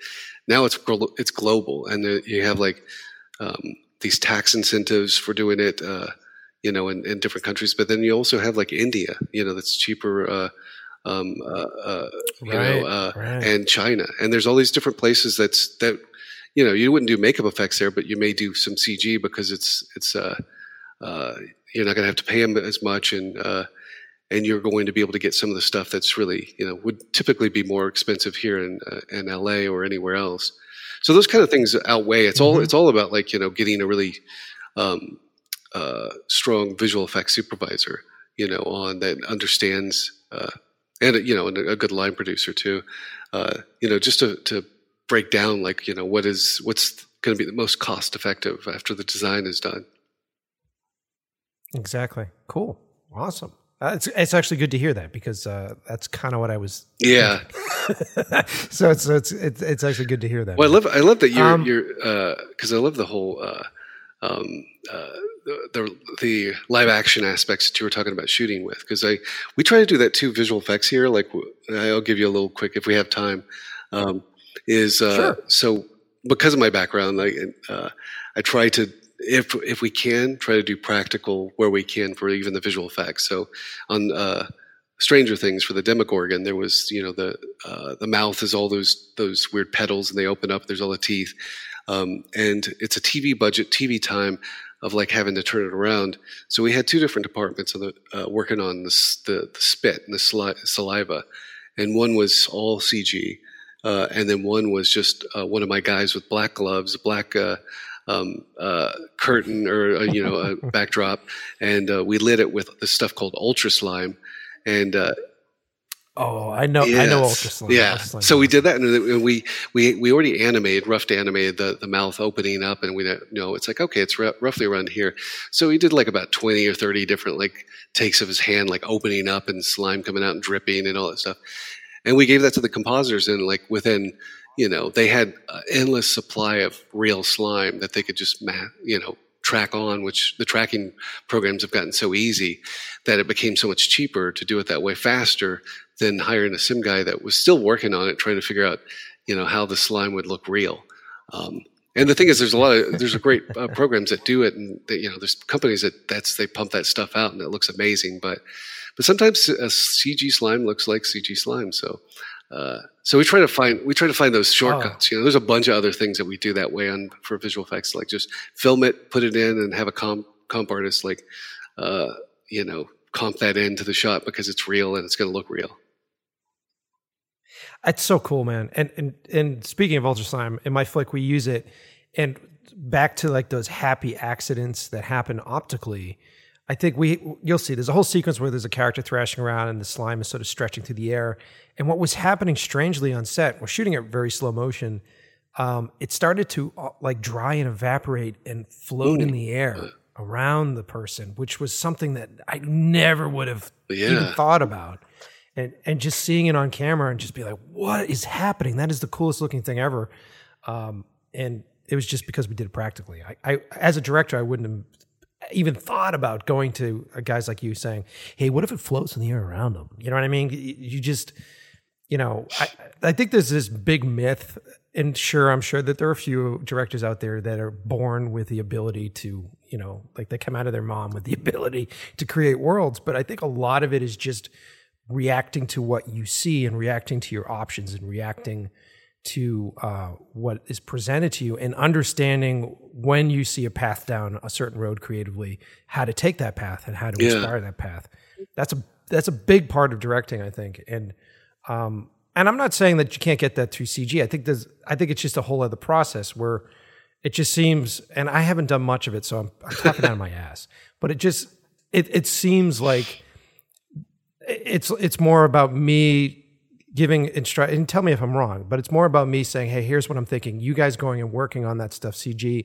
I either look at some dailies or come down and check out some of that stuff and go, "Wow, you're going off on a good tangent. Let's get down that road and let's." It just seems like a, a lot longer process than if you were seeing something accidental on set and you were able to go down that road just by turning the oh, camera. Oh yeah, no, I think you I think you're. I, I mean, yeah. it's all different for different scenarios, and uh, and I but I agree. I think that there's on-set accidents are amazing, and those are the kind of things that sometimes you would never even think about, and you like the, the scenario you you talked about, which I think is those kind of things. You it's it's hard to imagine that you have you could have given the instructions for someone to come up with that because you wouldn't have exp- you wouldn't have ever thought of it.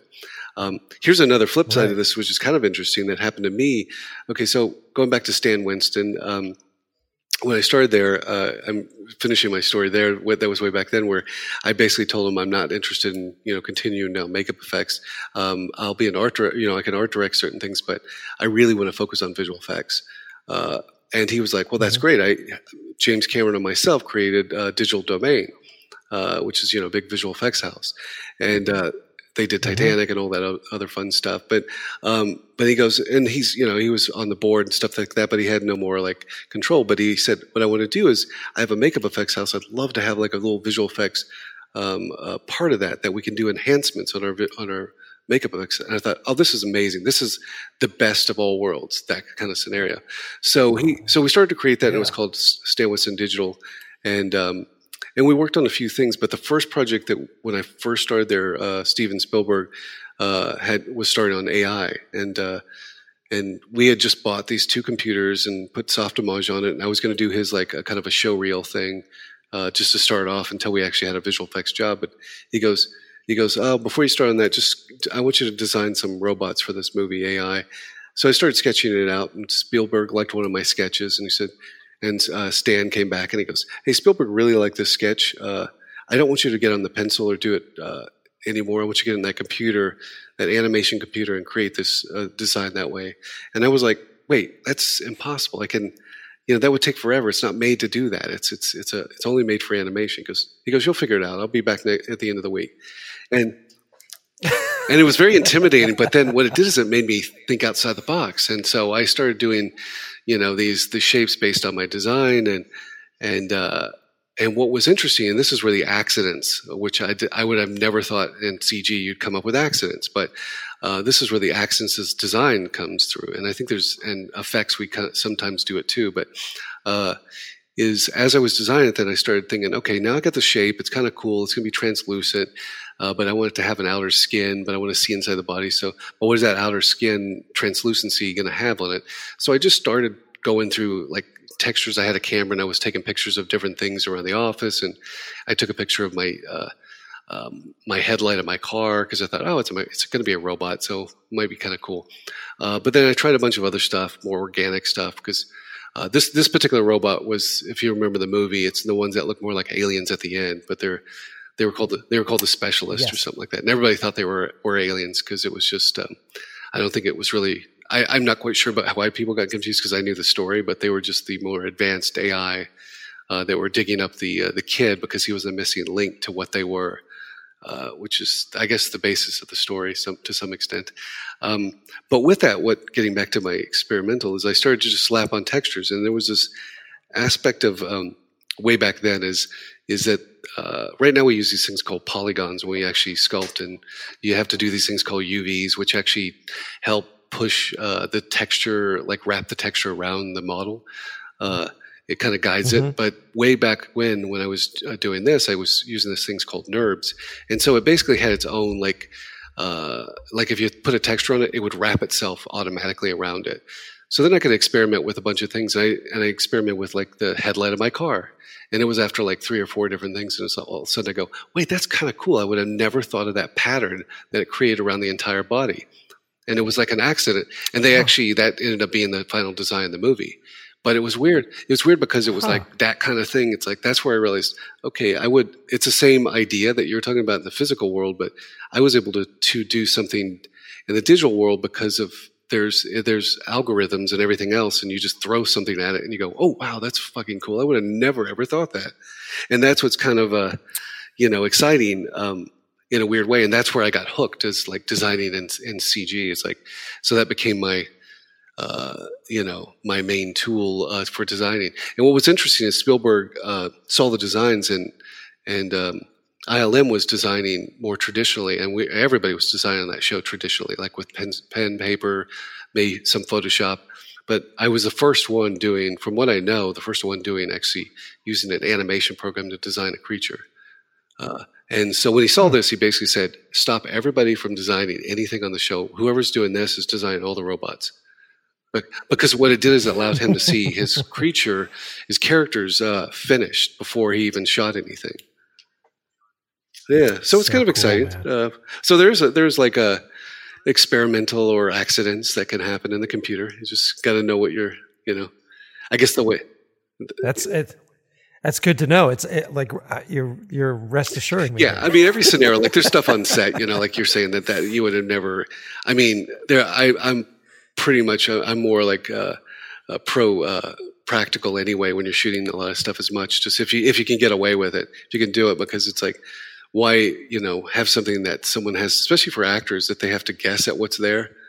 You know, it's like yeah. You know, so there's, sure. there's, there's so many, and, yeah, and plus the the other accidents of you know even a puppeteer or something like that performing in a way that you didn't expect, opposed to an animator that's really thinking about it and becomes in some ways uh, it may have a lot of expression, but it feels clinical in a weird way because it's been overly thought of. Yeah, I mean, and that's the whole, you know, that's the that's the big benefit of that mocap stuff now, because mocap is one of the big reasons why a lot of this stuff looks just completely almost photorealistic as far as movements are concerned, because they're basing it on actual human. Yeah, and you can get those accidents that way, which is good. Yeah, yeah. cool stuff, man.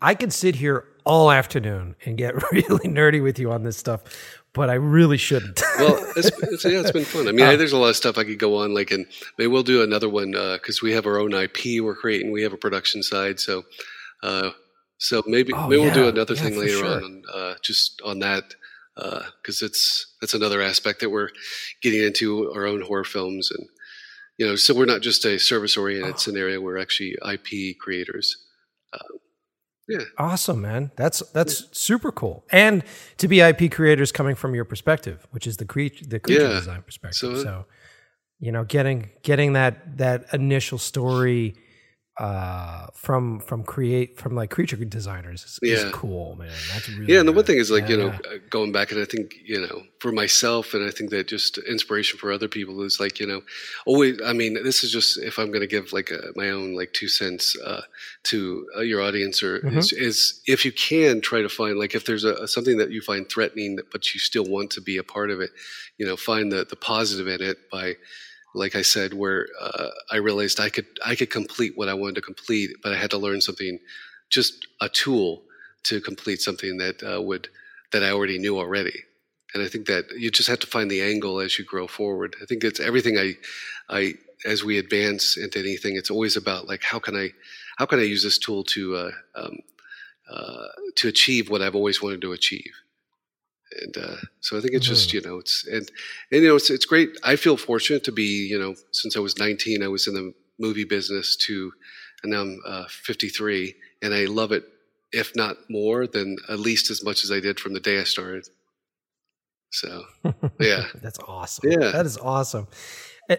And I would ask you this. I, I guess my final question to you would be for uh, any like young directors or any young filmmakers that are out there that are creating or coming up with ideas that are going to have creatures in it or creature effects in it, and they're going to uh, eventually collaborate with folks like you. What advice, like what, what do you wish that you could have told a lot of directors before they came to you with something that you feel like could have been better or could have been different?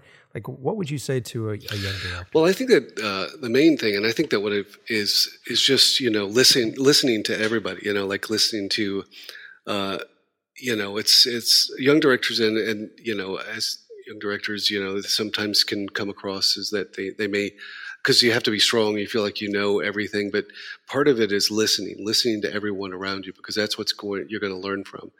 Um, and I think that as a you know for the creature part of it, there's a lot of times we, you know, uh, you'll have a strong opinion, which is great, but listen to uh, the the people that are creating it too, because they, all they want to do is help.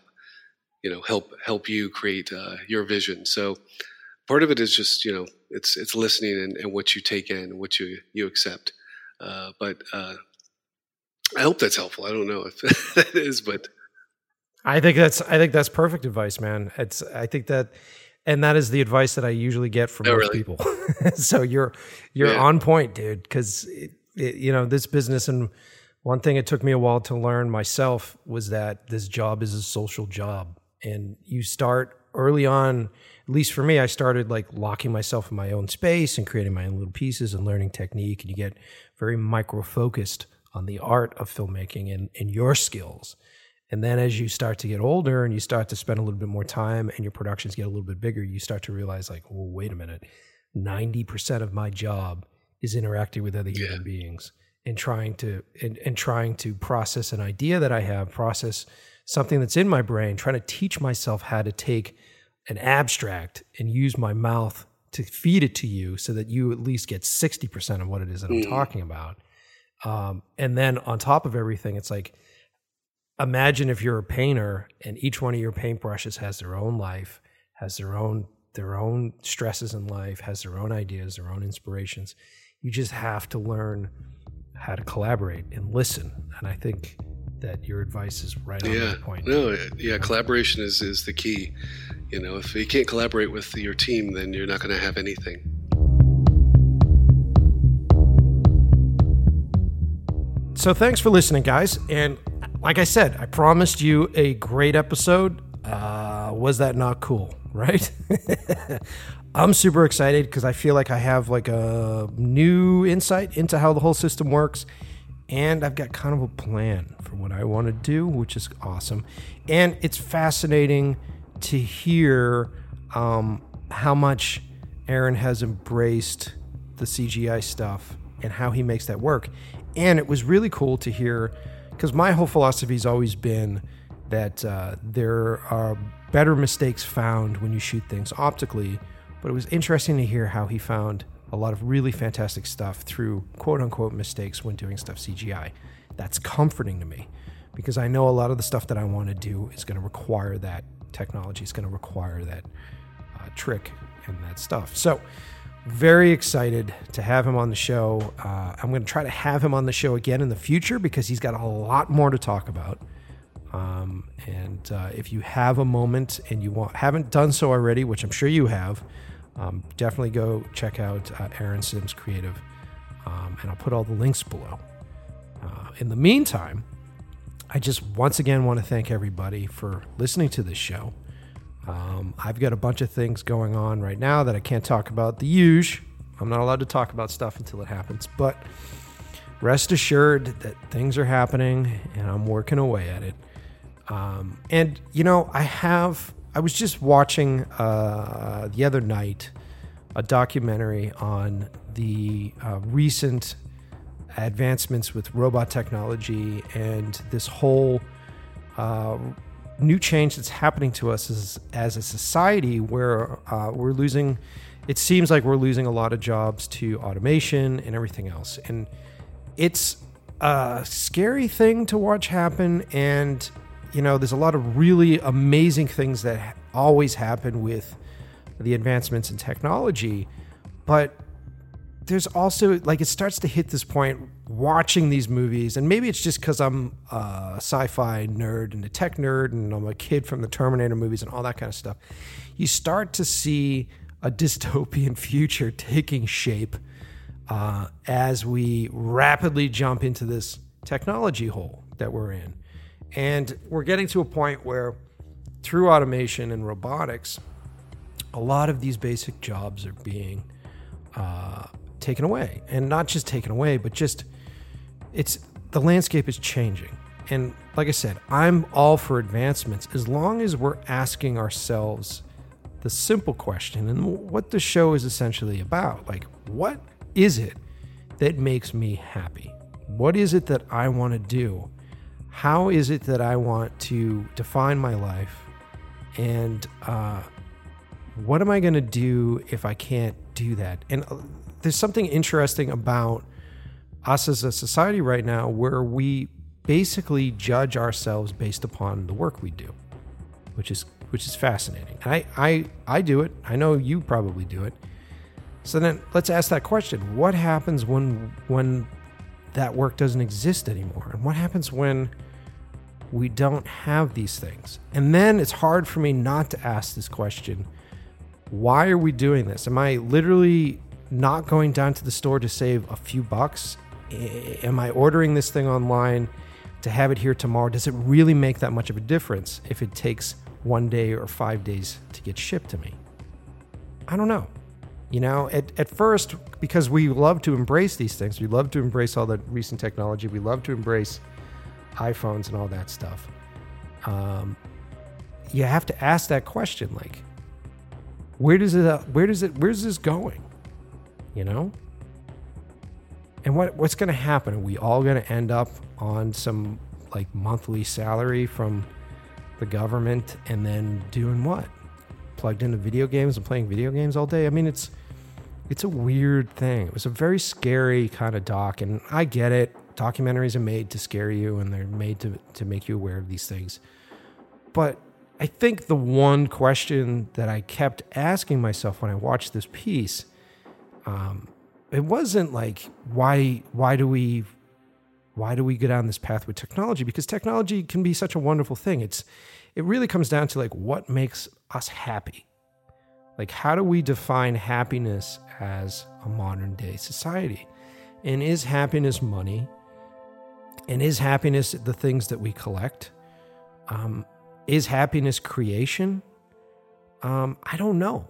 And I think for everybody, it's a little bit different. And what I'm going to try to do with this show, and I think the reason why I went off on this tangent is that what I love about my job is that I get to celebrate and I get to be a part of all these really great trades, all this really fantastic human interaction that happens with directing. Um, and I I love it. I think sometimes some of the coldest stuff that I do in this business is when it's just me sitting down with a computer and just interacting with a computer or using you know, stabilization algorithms and all this other stuff that are essentially just tools. And I always talk about that on the show. All this stuff is supposed to be a tool for us to do what it is that we love to do. And it just seems like more and more we're being controlled by the tools, and more and more we're being manipulated by the manufacturers of these tools and by the manufacturers of these of, of, of this technology and it's hard not to be cynical about it. It's it's hard not to sit there and go, okay, so this is just another publicly traded company that wants to see a better quarter. They want to see better returns every quarter that comes out. And you can't physically do that unless you start stripping away costs, right? I mean, at some point, it's got to plateau, right? And then at what point is enough enough? At what point is enough money enough money? And it's very simple to sit here and go, well, there's, you know, the top percentage of people out there making all this loot, but they're publicly traded companies in a system that we've got set up where if your job if, if my company went public, then the people that have invested in that are just essentially looking for cash and not necessarily interested in building and making these things. I don't know. This is from an idiot that barely knows anything about anything. Just acknowledging the change that's coming and acknowledging the fact that if we're not careful, we're literally going to do away with anything that defines us as people. It's crazy to think about. It really is. And I, I, I try not to get too political on the show. Um, and I think the only reason I bring this up is because it's very relevant to what we're doing on the show. I promise you on this on this podcast, it is all about celebrating these creative outlets and focusing on the things that make each of these individuals that are on my show happy. And if you listen, you'll find that there's a lot of common threads here. And that at the end of the day, it isn't necessarily about the cash. At the end of the day, it isn't necessarily about standing on a stage and telling people that you're amazing. At the end of the day, it's about creating. It's about taking ideas and taking things that are in your mind and developing them into something really amazing and doing so with a bit of responsibility and understanding in how they're going to affect an audience how they're going to affect the affect the world around them. And uh, I know, and maybe I'll try to get some uh, people that work in robotics because I am in Boston and it is like home of MIT. So maybe I'll do a little bit of legwork and try to get somebody on the show because part of me wants to understand their thought process. When you are developing this technology and you are developing uh, this stuff that a corporation will essentially just take and literally replace human beings that are doing it with it? Are you just obsessed with the creation? Are you lost in the creation element? Do you think about the repercussions of this? And at the end of the day, does it just come down to the dollar amount? Ah, I don't know. This is a heavy, heavy thought. This is something that I've been thinking about all week, and I hope I'm doing it justice by off the cuff sort of talking about it. And I'll try to get somebody on the show so that you're not just hearing my fears and my opinion on it. We'll, we'll, we'll try to have this balance itself out a little bit. And I'm curious because I want to learn about it too. Um, so, yeah. Anyway, that's a little tangent that I went off on. This has been something that's been on my mind for a little while. I will say this though please celebrate and cherish the fact that you can create something. Like celebrate and, and, and enjoy when you actually interact with a human being. I, I know we've become so antisocial with our stuff and with our phones and everything else. And when I literally go to my favorite grocery store and I have people bagging groceries for me and people exchanging with with me, I I love it. I actually love to have a conversation with somebody and talk about the food and talk about their day. There's something really nice about that. And and being somebody that can be locked in this room uh, recording podcasts or doing editing for days on days on end, it's very relieving to go out and remember that there are people out there. And if you're going to be telling stories, you have to be interacting with people, right? Like if you're going to write and develop a character, you actually have to interact with that person in real life. Um, so it's an interesting thing. Like I said, I'm not against the advancements in technology. There's been a lot of amazing things out there that have come out of it. But I'm just, I don't know, a bit, there's, there's the cynic in me that's like, hmm, hey, yeah, great. Lyft shows up and now we're going to create all these jobs for people. They can drive cars around. And I have a lot of friends that make cash doing that. Cool, right? But at the end of the day, they're just using that cash for the development of the automated cars, which all those people that they've convinced to do that, claiming that there's going to be this source of income for them. And these people look at it as a career. What is it, like four years from now that they're going to be out of work immediately with automated cars in the market? Five years from now? You know? And they helped finance that. It's, it's just weird have some foresight. You know what I mean? And if you're a person that has this foresight and you really don't care and you're like, okay, no big deal, well, fine. But there, it's just there's so many people out there that aren't thinking about this, and then when it happens to them, uh, they are shocked. It's like this shock and awe thing that happens. There's technologies out there right now that are doing away, are trying to do away with the photographer in photography, right? Why would you support that? Why the hell would you support that? You know for a fact that all these major studios that are doing these big movies, if they could figure out some sort of artificial intelligence that could replace a director, you bet your ass they'd do that. They'd buy like seven of them and they'd just go run these movies. Why would we support that? Why would we continue to support these these companies that are doing that stuff? And there isn't some evil people in a chair somewhere like whoa, rolling. Like this is this is us. This is who we are. This is who we are as a, as a as a country. This is who we are as a planet right now. Everything needs to be efficient. Everything needs to be rewarding. Everything is like short serving very quick. Give me something tasty. I want it in my mouth. I want it right now. And uh, no one's really thinking about the what's going to happen five years ten years from now. You know what i mean I would hate it if my job was gone because an algorithm took it over or artificial intelligence took it over. Because this job defines me. I mean, I'm defined by how I interact with people and having a great relationship. Those are all very important to me. But this is this is how I define myself. You know? So I can't imagine being a truck driver that has grown into that business, has been in that business, maybe second generation that business, that literally defines themselves as being this driver of trucks that loves that business, and their job is potentially going to be gone in five years. Why? So that way, so we can get a package two days earlier. You know, and they claim that it's going to be cheaper for us, but is it really though? When they started to to bring forth the automated uh, checkout lanes in the grocery store. Did the prices for groceries go down because we had to do all the checkout stuff? No, they've they've gone up. So I, I don't know. I'm starting to get too political. I'm going to try not to get on that path, but it was an interesting doc. It was on HBO. It's a Vice doc. I usually don't like Vice, but they did a good job with this, and uh, I would definitely check it out. Um, and just just celebrate stuff that is made by people who love what they do. That's all I'm saying. And that's what the show's about. But what the fuck do I know? I've been ranting and raving. This is the longest ending that I've done for an episode yet. I hope you guys enjoyed this episode. I love you for listening.